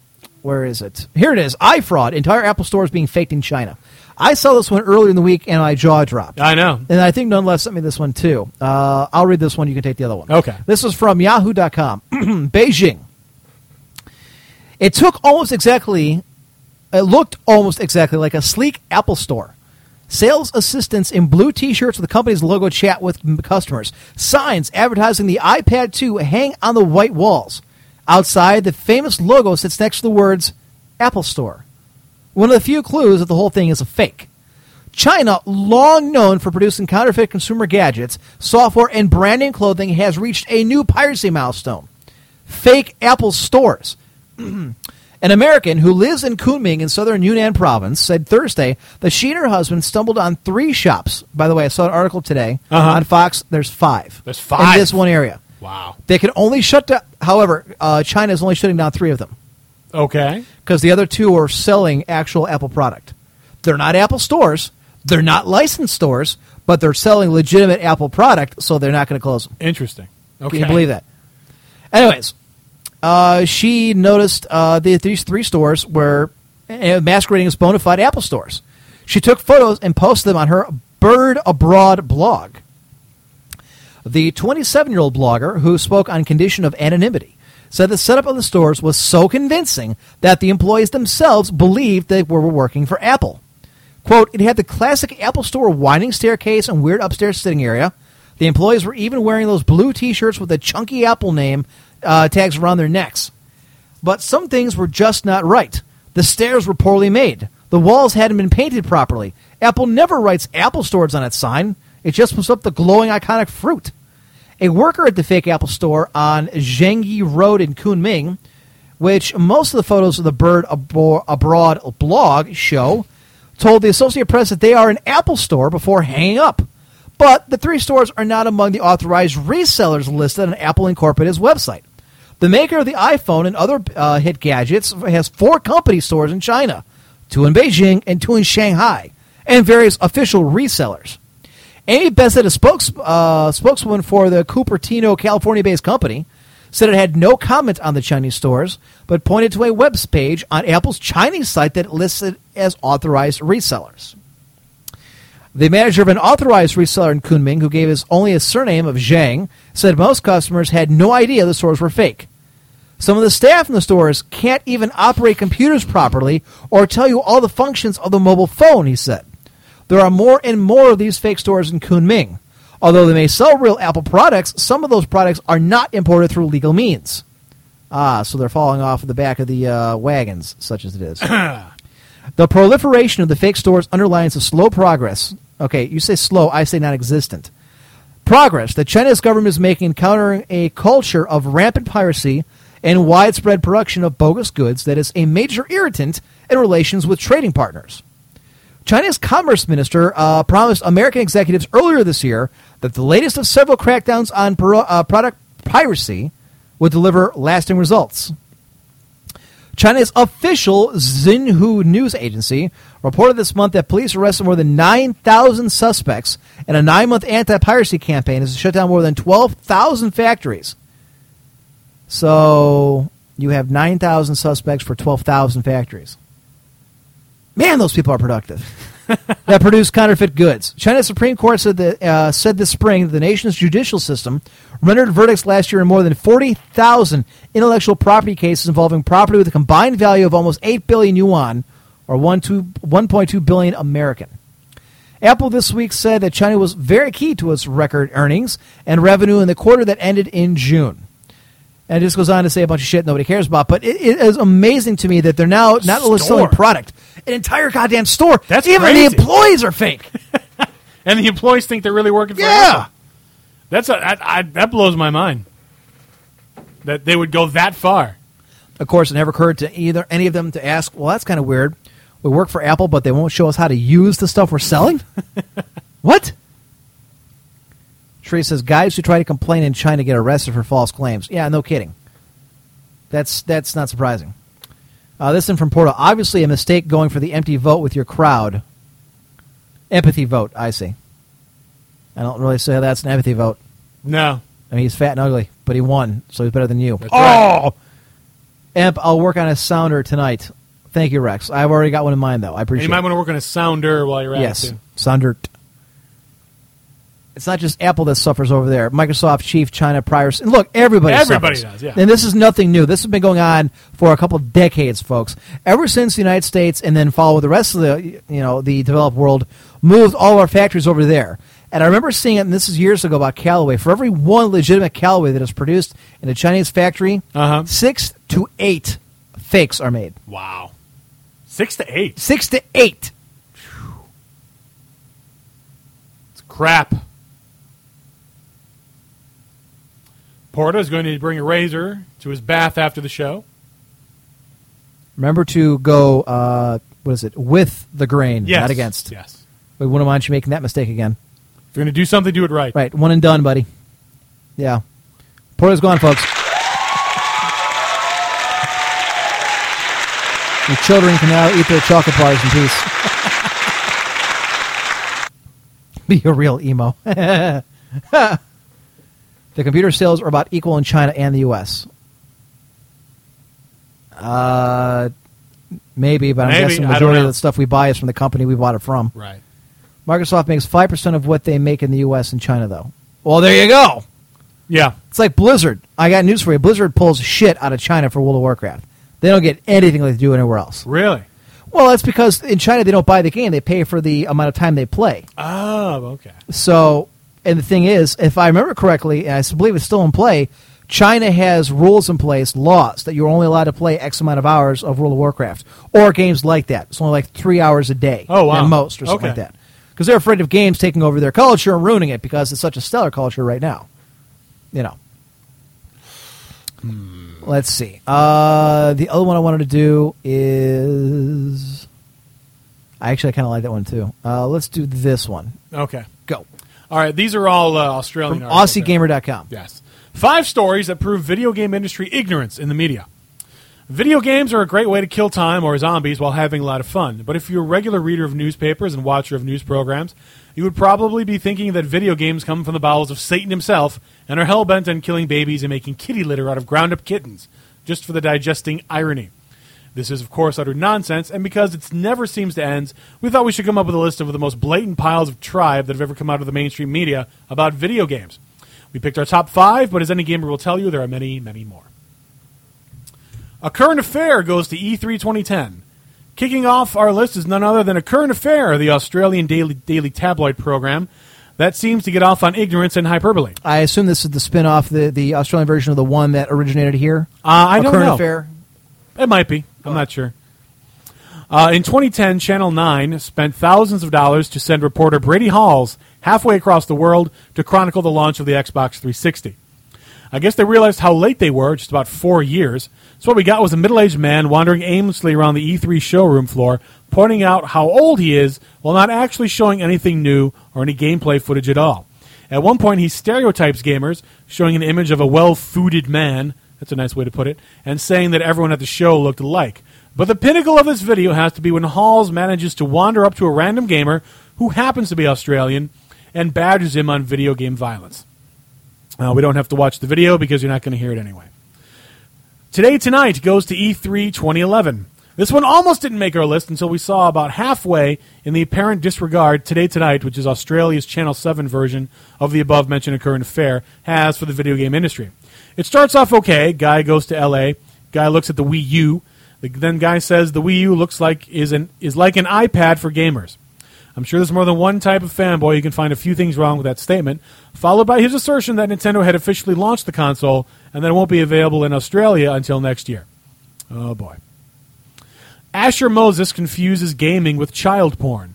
It's not just television that gets it oh so wrong in the name of sensationalism. Sydney Morning Herald technology journalist Asher Moses ran into hot water when he published a story called Nintendo Child Porn Game P G in Australia. He was referring to Dead or Alive Dimensions, which was rated P G, despite getting an M rating in other regions. Moses contacted Minister of Home Affairs Brandon O'Connor, who replied to his email, quote, "The material in this game is clearly not appropriate to be played by children." This led Moses to assume that the game was banned, since it was removed from shelves in the same week. A week later, the game was back on sale, this time with an M rating. So why was the game taken off and reclassified? The original distributor of the game failed to mention that the players can download costumes and use other features online, thus changing the game in a way that may exceed its P G rating. No child porn, no refusal of classification, just someone's failure to cross the T's and dot the I's. Sydney Morning Herald slams online gaming. This is an interesting one that sounds concerning on the surface, but the ignorance shines as strong as the sun throughout the entire piece. Sydney Morning Herald ran a story about hate speech in online video games. Okay, fair enough. When you boot up your Call of Duty, you usually do hear someone on the other end spewing moronic insults of various consistency. Quote, "One gamer told an opponent that he presumed to be Jewish that he wished Hitler had succeeded in his mission. Many exchanges involve talk of rape or exult over the atomic bombing of Japan. There are, really? There are frequent okay. slurs... All right. on homosexuals, Asians, Hispanics, and women." The story. Wait a minute. I'm sorry. Is the Australians are ragging on Hispanics? Uh, All the, right. Yeah. All right. But what gamer? What started the name calling? Why didn't the party get insulted? Simply turn off his microphone or mute his opponent? Or perhaps a more pressing question, where were the parents? Of course, anyone who has ever played these type of games know that it's usually some twelve-year-old kids shouting the insults in the middle of the match. But no, the article doesn't look for any of these answers, nor does it even ask them. Instead, we get a large page explaining why video games are bad for society. Absent is the fact that parental controls can be set, microphones muted, sound turned down, or game turned off. No, games aren't bad. It's on the news, so it must be true. And finally, the Sun gets taken seriously for once. No one knows why. When it comes to stupid tabloids, the U K's The Sun is about as stupid as they get. Everyone knows that the stories in those pages are ninety-nine percent crap, one percent paid ads. So why is it that when a video game story is run, it makes worldwide headlines? When the Nintendo three D S launched, the Sun thought it prudent to sit on the console's celebration and ran a story about headaches, crossed eyes, and brain deformities after after minutes of playing the game. The editor hired the thickest-looking boob they could come across and photographed him cross-eyed, trying to sell the idea that the, that the Nintendo three D S was doing this guy more harm than good. They also stated that people were refunding the console in droves due to sickness. Hundreds of media outlets picked up the story and posted it as unquestioned fact all over the world. But it wasn't long for gaming sites to contact retailers and Nintendo themselves to ask about actual figures. GameStop revealed that the number of consoles returned in the U K in the first few days due to health reasons was not in the thousands, as the Sun reported, but was in fact two. Just two. This ends our little feature, which has hopefully opened some people's minds when it comes to video gaming news and how it's reported in the media. But we've only just begun to scratch the surface, and that's about all I have to say about that. And this just reinforces what we said earlier about, you know, the media not getting video games. They don't care. They don't right. want to. No. It's better to have this sensationalistic bullshit. To do Absolutely. It this way. Yes. yes. That, people, that's what yeah. sells newspapers and it's what sells things. They make people tongue punch other people's mother's fart boxes. All right. Yeah, I was waiting to see how if that would get worked in there, but apparently it did. Uh, I have to warn you, this one is kind of long. Is it? Yeah. Uh, well, then we'll have to try. I'll try and uh, speed it up a little bit. Okay. All right. This is from ranker dot com. The seven glaring reasons why Mario was a dick. It's kind of funny. So, number one, he abandons his friends. With absolute reckless abandon, Mario constantly throws his friends under the bus. The biggest, most shining example, other than not giving Toad any credit, is how he treats Yoshi. Yoshi is easily one of the most altruistic, selfless, and heroic characters in video game history. He and his people hatched out of eggs and from birth decide to help out a plumber hired to save the people of their kingdom. When the dinosaurs of the Yoshi clan eat certain enemies of evildoers, they get the, the power to fly or spit fire. This is an amazing skill and a wondrous giving animal that uh, should be treasured, preserved and kept safe, fed well and treated like a king. Instead, Mario treats him like the most of us do our laundry pennies. The attached video shows the perfect example. Now, I do know that um, it's kind of funny because when you're running around as Yoshi, sometimes yeah. it looks like you're punching him in the back of the head to kind of stick his tongue out to eat things. That's kind of funny. So there's that. Also, why the hell does he bring Luigi on the journeys and not Toad? Nepotism, that's fucking why. Toad did better than Buttershoes Luigi in Super Mario Bros. two. I disagree. Toad always beats him to the castle. Always. If Toad has prior knowledge of not only the princess's location, but was able to get to that part of the castle before Mario, then why the hell do we even need Mario? Toad's stealth skills could save the princess and all would be well. Mario just kills everything and is much more of a blunt object. If this is the case, then you have to really admit that Mario is the Superman of the Mushroom Kingdom. That's probably why he's seen flipping Mario off, too, because they not only beat him to it, but he refuses to help because Mario doesn't acknowledge him. And there's like a, a close-up of... of it does look like he's flipping him off. It does, doesn't he? Number two, he tries to kill a baby gorilla for sa- trying to save his own father. This is something we talked about earlier. Yeah, this basically goes on about how he kills Donkey Kong because he's trying to, you know, rescue his girlfriend. Number three, invites his friends' enemies to his parties. The Mario Party one through eight are pretty uh, are party games meant for two or more players that involve Mario inviting all his friends over to play party games. This seems simple enough, and these games are actually kind of cool uh, thing to do with your friends. It's like Mario and his friends' game night. There are also is a barrage of characters you can't usually play as, uh, like Luigi, as discussed earlier in this, Peach, I remember as Toadstool, and Toad. And you can also play as characters like Bowser, Boo, Shy Guy, Hammer Brothers, and more. Wait, what? Really? Mario invites those guys to their game night? He invites people who have not only hurt, kidnapped, and tried to kill the other partygoers, but people who are essentially known terrorists? It's not only a huge dick move, but it goes to show just how insensitive Mario really is. He's a self-serving, egotistical sociopath for inviting all those people to the same party. Also, what kind of dick stay, stays friends with these guys? It's not like they went to jail together. He's the one who brings them to justice. What's he even doing taking to, or talking to these people? Fuck Mario for this. Number four. Makes his brother come with him to save his girlfriend. Have you ever had an errand you need to run? A really important life or death errand that you had to deal with uh, that you were not only responsible for, but would endanger other people's lives? Mario has. He does all the time for some reason, most likely because of his high-maintenance girlfriend. And when he does, he brings his brother and treats him like a second-class citizen the entire time. You know, all those power-ups that make a person stronger, more powerful, and then increase their ability to survive the life or death situations that are scattered around the Mushroom Kingdom? Mario gets first dibs. Not once has Luigi ever been given the player one spot. Only in his own games. Well, that's like basically saying that, sure, your brother never gets served first at dinner at your house, but he always eats first when he's alone. And to top it all off, at the end of the day, Luigi doesn't even get to reap the fruits of their labor. Mario gets a kiss, and Luigi never gets a thank you. So not only is Luigi being dragged along for something that shouldn't even be his problem, he's being dragged along for a thankless, life-threatening deed. Luigi, therefore, is the greatest hero of the Mario franchise. Also, when have you ever seen Princess Peach thank Luigi? Exactly. She's a seabag, too. Number five, he uses his fists to communicate. Even when he was practicing medicine, technically unlicensed, I mean, did you see him get to the medical uh, medical school? Mario's always been, at uh, as has been already been discussed, a blunt force. His bedside manner consider, uh, consists pretty much of throwing pills at you. Literally. That's all he did. Worst doctor. Worst doctor ever. Thank you for rescuing. I say Mario meets Yoshi. Yoshi is really glad to see him. Thank you for rescuing me. I was on my way to rescue my friends. Bowser trapped me in this egg, is what Yoshi says to Mario. How does Mario respond to this? By jumping on his back, forcing him to overeat by punching him in the back of the fucking throat, ditching him at every point he can, and by making him travel long distances as a pet. Yoshi introduces himself as an equal, and Mario uses him as a form of transportation. This isn't heroism. It's borderline torture. And it's disrespectful uh, for the inhabitants of this land. He kills a whole bunch of dinosaurs before Yoshi hatches, too. There could have been This could have been his relatives. All right, what else we got? Two more. All right, number six. He destroys the kingdom he was saved, hired to save. Mario exists for one purpose and for one purpose alone, to save the day. And he always accomplishes this task. But, again, like Superman, he accomplishes it by using brute force.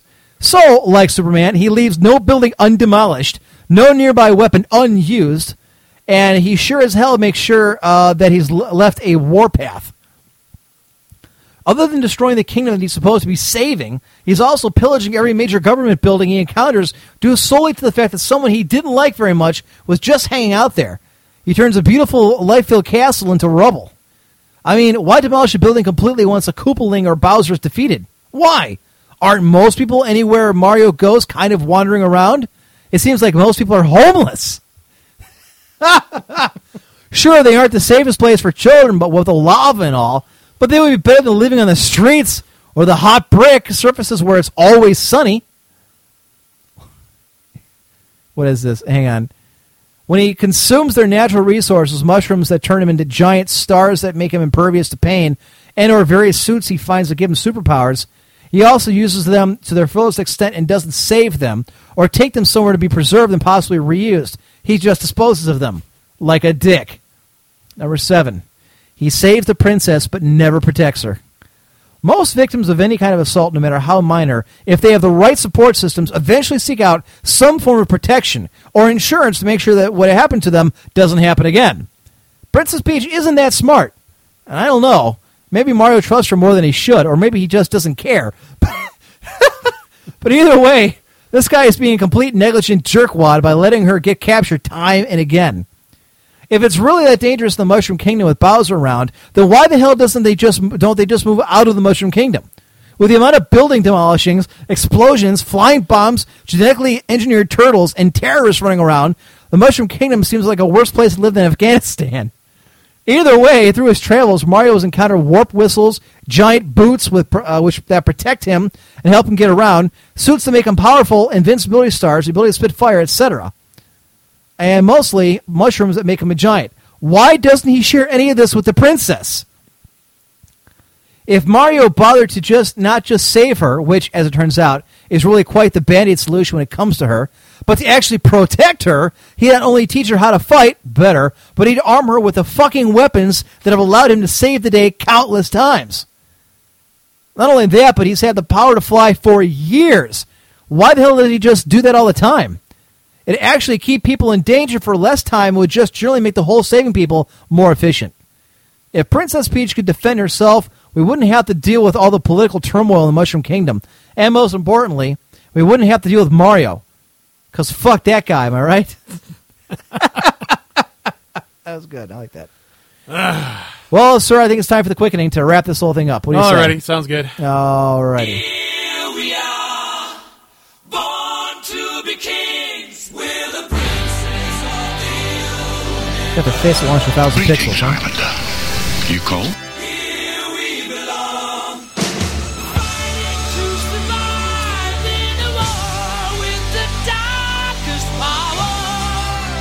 Have the manners of a goat. All right. Well, as always, if you have a question that you would like me to answer on the quickening, please email me at highlander one g at gmail dot com. I will do my best to answer them. Here we go. Only two questions this time, but uh, as per last couple quickenings, I've decided to make them very long answers in order to compensate for the small amount of questions. I'm surprised that, I mean, you used to get a shitload of questions. Now people well, are sending you know, them in. Well, it's, it's, I've been on here spotty, you know, here yeah, and there, that's so that's true. That's probably why I haven't gotten a ton of them. So that's, you know, fair enough. So here we go. Question: I've heard on the show, I've heard on the show articles about a group called Anonymous. Who exactly are they? Well, Anonymous, in addition to being responsible for eighty-five percent of all internet quotes ever cited, is the source of ninety-one percent of all internet truth and justice, and thirty-two point three three, repeating of course, and your daily dosage of vitamin B. Anonymous is void of human restraints, such as pity or mercy. Those who perform reckless actions or oppose Anonymous will be eliminated. Failure is not tolerated. Enemies are to be dealt with swiftly and efficiently. Anonymous must work as one. Anonymous is everyone and no one. You are, I am, everyone is. Anonymous is humanity when the gloves come off. Anonymous is legion and its deeds are legend. What most people do not see in Anonymous is that they do not go up against Scientology because of their ways, nor do Anonymous do anything else for a valid reason. Anonymous in itself is a free-joining, attention-seeking cult, as it may be referred to. They go up against Scientology so that they attract attention. More people join, they become more confident, and repeat. Anonymous is the only immortal troll on the internet, which means they will never be banned. Anonymous is infinity divided by zero. Anonymous is not a person, nor is it a group, movement, or cause. Anonymous is a collective of people with too much time on their hands, a commune of human thought and useless imagery, a gathering of sheep, fools, assholes, and trolls. An anonymous collective left to its own devices quickly builds its own society out of rage and hate. Anonymous can be anyone from well-meaning college kids with highly idiosyncratic senses of humor trying to save people from Scientology, to devious nihilistic hackers, to clever nerds, to thirteen-year-old boys who speak entirely in in-jokes on an endless quest for porn, to sixteen-year-old cam whores girls posting pictures of their B-cups because they think they look good, to potential rapists browsing through MySpace and Facebook to find some sixteen-year-old girls posting pictures of their B-cups because they think they look good. Furries are not included among the ranks of Anonymous due to their supreme faggotry. For the same reason, all fur fags are destroyed within zero point six six six seconds of facing the power of Anonymous. Anonymous is not so much unlike other web communities. It has in-jokes, cultures, extended debates, et cetera, just like everyone else. Well, anyone stupid enough to join a web community. The difference, and the reason they visit other communities, is that Anonymous has a need to be harassed by nannying moderators. They hate being denied late-night sleepovers. Here, there isn't anything to do that. Yet long and productive edit wars spring up at about the rate that you'd never tolerate elsewhere, on topics you'd never believe. They have no leader, no pretentious douchebag president, or a group thereof to set in stone what Anonymous is and is not about. This makes them impossible to control or organize. Not really a collective at all, more like a stampede of coked-up lemmings. They don't dare to lead, but would rather break the bridge instead. And since it's all made out of Legos, fuck it. Starting as an in-joke itself, Anonymous is the name assigned to a poster who does not enter text in the name field on four chan's image boards. Anonymous is not a single person, but rather represents the collective whole of the internet, so to speak. As individuals, they can be intelligent, rational, emotional, and empathetic. As a mass, as a group, they're devoid of humanity and mercy. Never before in the history of humanity has there ever been such a morass, a terrible network of the peer pressure that forces people to become one and become evil.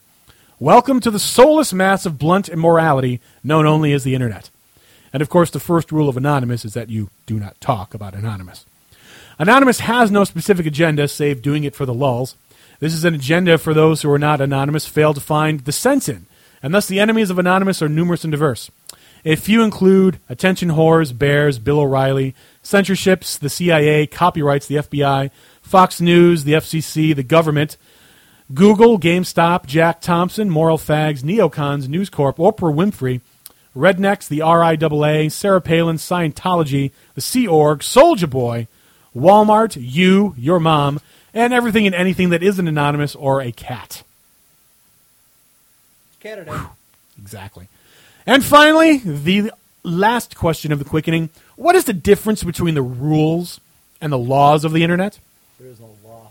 Well, there is no real set of rules or laws to the internet, only a standard four rules on which everyone agrees, one, two, thirty-four, and thirty-five, and some bullshit rules that came out of nowhere. The laws of the internet are more like scientific laws, which usually say something to the effect of, if X happens, then Y will occur. There have been countless renderings of the rules and laws, all of which have sucked balls in one way or another. Nonetheless, since all thirteen-year-old boys subconsciously crave supervision because their parents are physically and emotionally unavailable, much like converts to Islam crave directions in a world gone mad after leaving the family hug box, the rules and laws of the internet have become a virtual internet Ten Commandments for them. Of course, as with all religions, when divine laws are left open to the interpretation by mere mortals, there will always be fucktarded zealots who insist on enforcing said laws with an iron fist. You have been warned. So here we go. The rules of the internet. Rule number one, do not talk about B. Rule number two, do not talk about B. Number three, we are anonymous. Number four, anonymous is legion. Number five, anonymous never forgives. Number six, anonymous can be a horrible, senseless, uncaring monster. Number seven, anonymous is still able to deliver. Number eight, there are no real rules about posting. Number nine, there are no real rules about moderation either. Enjoy your ban. Yeah. Number ten, if you enjoy any rival sites, don't. Number eleven, all your carefully picked arguments can easily be ignored.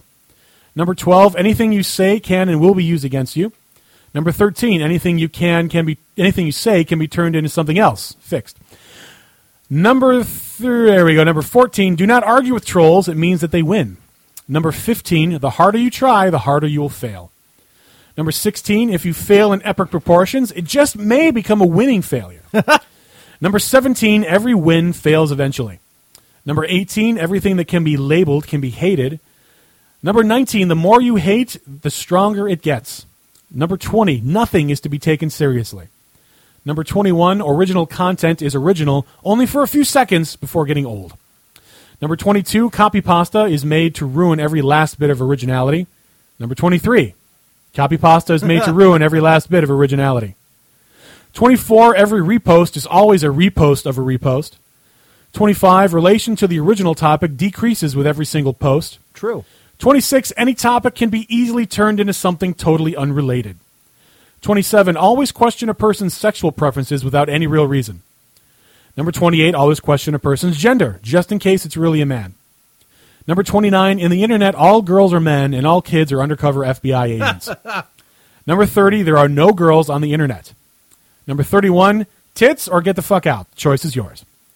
thirty-two, you must have pictures to prove your statements. thirty-three, look more. It's never enough. Rule thirty-four, there is porn of it. No exceptions. Rule thirty-five, if no porn is found at the moment, it will be made. thirty-six, there will always be even more fucked up shit than what you just saw. Number thirty-seven, you cannot divide by zero, just because the calculator says so. Number thirty-eight, no real limits of any kind apply here, not even the sky. Number thirty-nine, caps lock is cruise control for cool. Number forty, even with cruise control, you still have to steer. Number forty-one, Desu isn't funny. Seriously, guys, it's worse than Chuck Norris jokes. Number forty-two, nothing is sacred. Number forty-three, the more beautiful and pure a thing it is, the more satisfying it is to corrupt. Number forty-four, even one positive comment about Japanese things can make you a weeaboo. Number forty-five, when one sees a lion, must when one sees a lion, one must get into the car. Number forty-six, there is always furry porn of it. And number forty-seven, the pool is always closed. And now we will move on to the laws of the internet. I've not taken the opportunity to put down every single law because we'd be here even longer. So here it is, a smattering of the scientific laws of the internet, so to speak. Godwin's Law, the very first internet law. As his message board thread grows longer, the probability of a comparison involving Nazis or Hitler increases. I like that one. Drew's Law. If Godwin's Law is ever mentioned, the thread discussion will lead to Hitler or Nazis. The inverse of Godwin's Law, which is also true. The Get Law. The closer a person gets to a significant post number in a four chan image board, the more likely they are to fail. Unless it's quads, then you become a god. The Law of Exponential Loss. This law states that in any forum post, thread, chat, message, audio, video, any other media, the user, reader, video, et cetera will lose the game when reminded of said game with no possibility of winning. By the way, you just lost. The Limp Bizkit Principle. The simplest truths meet with the sternest resistance. For example, Limp Bizkit, the band of which the law is named, is often decried and lambasted across the internet, but at the same time they have sold millions and millions of records. This would not be possible if everyone was speaking the truth. The Law of Australians. Anyone or anything slightly effeminate on the internet is a fag or was made by one. There are no exceptions to this rule. Furry's Law. In a debate, if you're a furry, you lose. There are no exceptions to this law. Fur fags are sit faggots who should be purged with fire. Connery's Law. The funny value of a fad is inversely proportional to the funny value of the joke that started the fad. Empirical law. In any given discussion about anything between two people that are British and American, as the thread gets longer, the probability of the British person making the American fail due to superior language skills increases. This law is always true unless a Frenchman gets involved. Comic law. In any given discussion about comic books, as the thread gets longer, the probability of the discussion degenerating into a flame war over Batman versus Superman increases. Bannon's law. Bannon's law states that for any given internet user, his internet reputation is inversely proportional to his in-real-life reputation. Craig's exception. Craig's exception to Bannon's law states that while having high internet reputation implies having low in-real-life reputation, having low in-real-life reputation does not necessarily imply having high internet reputation. The Y C T A T law. You cannot troll a troll. Although not written in stone, when teenagers attempt to fight experienced trolls, they often forget this. I'm good at that. The A T C T A T exception. If a troll is of enough experience, he can, in theory, troll another troll. The Facebook Friends Corollary. The Facebook Friends Corollary can be derived from Bannon's law. It states that the length of your Facebook friends list is inversely proportional to the amount of in-real-life friends you have. See? Fake friends. Exactly. Banbot's theory. Uh, Banbot's hypothesis. In any flame war, argument, or discussion online, it is important to have an entirely irrelevant tangent. This enables the thread to be completely derailed, allowing for unexpected drama and or lulls. Tangential discussions are very popular with trolls who find it amusing to destroy any possibility of a conversation making any progress before reaching a satisfying conclusion. Somebody's law. In any discussion among animal activists, vegans, vegetarians regarding their lifestyle choices and or beliefs, someone will inevitably bring up PETA. The person who brings up PETA or attempts to use PETA as a legitimate source automatically loses the debate. Once Samedi's law is called, the discussion is dead. Sturgeon's law. ninety percent of everything is crap. I'd say it's actually higher than that. This fundamental law of the universe was discovered by science fiction author Theodore Sturgeon. The law applies to everything, both online and in real life. However, most agree that Sturgeon was lowballing it when it comes See? to people. Hamel's law.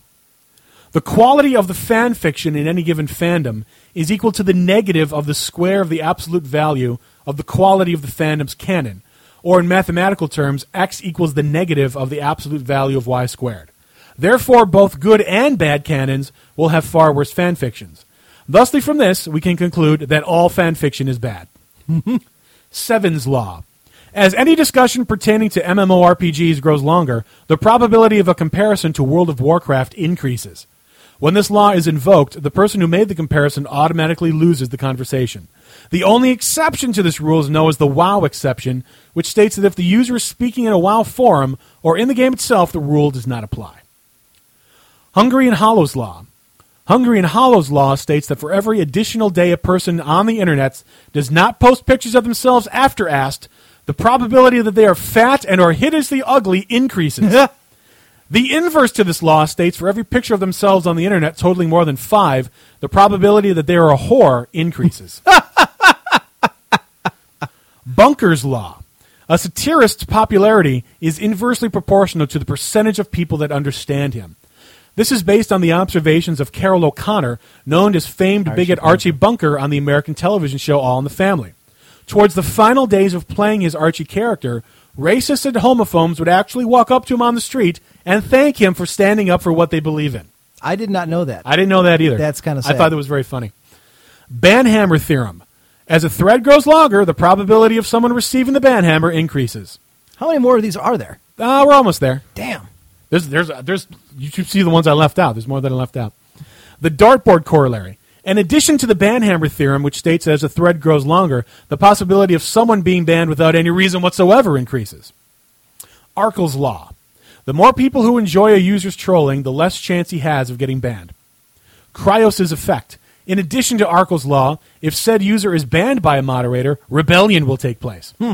The lower the chance, the lower the chance the user has of getting banned, the higher amount of hate will be conjured to this moderator. The law of fur faggotry and narutardation. On any given art site, such as DeviantArt, the page of most popular art will contain at least one Naruto or one furry piece of art. This is raised exponentially by factors such as location, disposition, and demographics. The law of dox shock. The more a person guards their identity, the more they will react with shock when it is revealed. The law dictates that responses range from the standard, those aren't mine, to, oh shit, what the fuck have you done? Law of the post count. The likelihood of a poster being moderated, regardless of the merits or otherwise of their post, is inversely proportional to their relative post count. The law also states that the truth of any post is directly proportional to the post count of its creator. Burke's Law. The amount of butthurt is directly related to the exposure of negative traits.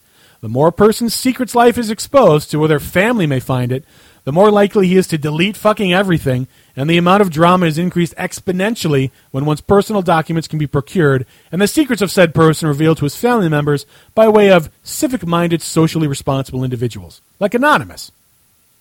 Zero's Law. Zero's Law states that the amount of leet speak a person uses on the internet is inversely proportional to the person's in-real-life intelligence. For example, anyone who calls himself a leet hacksaw is clearly a fucktard, and it is your responsibility to stone and beat the offender to death. The Tiger Wood effect. If a person has been wrong or stupid even once on a certain forum, users of that forum will disagree with or mock anything that person says in the future, even if it's correct and I've true. Seen that, I've seen that myself. I believe it. The Law of Grace Sanders or Saunders. If you whine enough, even the most peaceful of people will become brutal, vicious trolls to you. Cornell's Law. If there is one side to an argument, there will always be those who oppose the idea, no matter how conclusively proven to the former or irrationally fail the latter. See creationists, Christians, and conservatives. Vetter's Law. The more proof, facts, evidence, or examples you provide, the more likely someone is to deny those facts. Yes, I've seen that too. If it will benefit them in the short term. And finally, the final rule, final law, the law of Alex the Droog. It is better to choose to be bad than to be forced to be good. So there you have it. Jesus Christ. I mean, the longest... Uh... I think the World of Warcraft one is still longer. Whew. Is there anybody left in I R C? There's a lot less than there was. I noticed. Well, wow. I think it's time to wrap the show up. Fantastic. Yes. So, Emp, what did we learn? I learned all the laws and rules of the internet. There you go. Uh, we learned that uh, Mario is a, not only a dick, but he's like the biggest villain in history. I learned that China is apparently now faking entire Apple stores. Uh, what did? What else did we learn? Good Lord, now I forget. I learned I'm going on vacation. I'm actually on vacation as of right now. Fantastic. Speak. What other articles have we talked about? I learned that there will be a show this weekend for the Emperor's Court, so don't miss it. Oh, I learned about uh, some of the different backstories of various games that didn't yes, know that, had backstories. Didn't know had them, right. Uh, I learned that apparently Hollywood thinks it's a good idea for actors to be a part of video games for Comic-Con. Right. I, th- I think that's it. I think we got him on. So there you have it. All right, ladies and gentlemen, I want to thank uh, Nun Left, our I R C bitch and show contributor, for putting together a show you're going to hear this weekend, as well as contributing as many of the articles tonight. I want to thank Sakani for sending in a couple. Uh, let's see. I want to thank No Lies for posting our podcasts when I actually get them mixed up and put up for him to place. Appreciate that. Want to thank you, the listener, for tuning in. If it wasn't for you, we wouldn't be uh, doing this, so thank you. Want to thank our one sole sponsor, the Audio Audible Books. Hooray for them. Hooray for them. Uh, I want to thank oh, a quick shout out to Legal Tender, whose birthday is tomorrow. Oh, happy, happy birthday. birthday to the Council Fag Legal Tender. Uh, don't forget, if you want to join us on World of Warcraft, we are on the Coil Fang server, U S side. Join us, clan one g dot net, home of the Clan Imperial Guard. Go Guard. Check us out. Always looking for more players. Uh, we are also looking for writers for the Emperor's Court newsletter. Please sign up for it at v t w productions dot com under the show tab to the right. Subscribe for the newsletter. We are looking for writers. If you think you can do that, write one article on a weekly basis. Send a five hundred page sample article to emperor one g at cox dot net for me to read. Now, did you say a five hundred page article? five hundred words, sorry. Wow. That's, a That's hardcore. It's, it's like the Facebook. You want it. You got to want it. So a five hundred word article sent to emperor one g at cox dot net. Uh, da, da, da, da, da, da. A big fuck you to Faryar for not being here tonight because he had something else going on. Um, Clearly not as important as this. Oh, hey, if you want to go to uh, my uh, bid page for Facebook, uh, go ahead and friend Orlando. Look up Orlando in twenty fifteen and uh, go ahead and friend it. That'd be cool. find out more about the bid. And, of course, go to Orlando in twenty fifteen dot org to learn more about uh, the future winning bid of the twenty fifteen World Science Fiction Convention. I also learned that apparently Minecraft has battleground servers, too. I remember. Uh, oh, that's right, yeah. They're going to put up the uh, forts in a C T F-type battleground. Also, thanks to uh, Shrigs, who and his minions have been putting up actually two new installments of the uh, Balance Break, which is the Emperor's Court comic book that's running. Still not impressed because I'm not in it. Yes, I know that, which is why I like it. All right, folks, I think that's pretty much everything. I will see you in two weeks' time, but don't forget there will be a show this weekend. Bad manners are better than no manners at all. Stay classy, Internet. So long, everybody.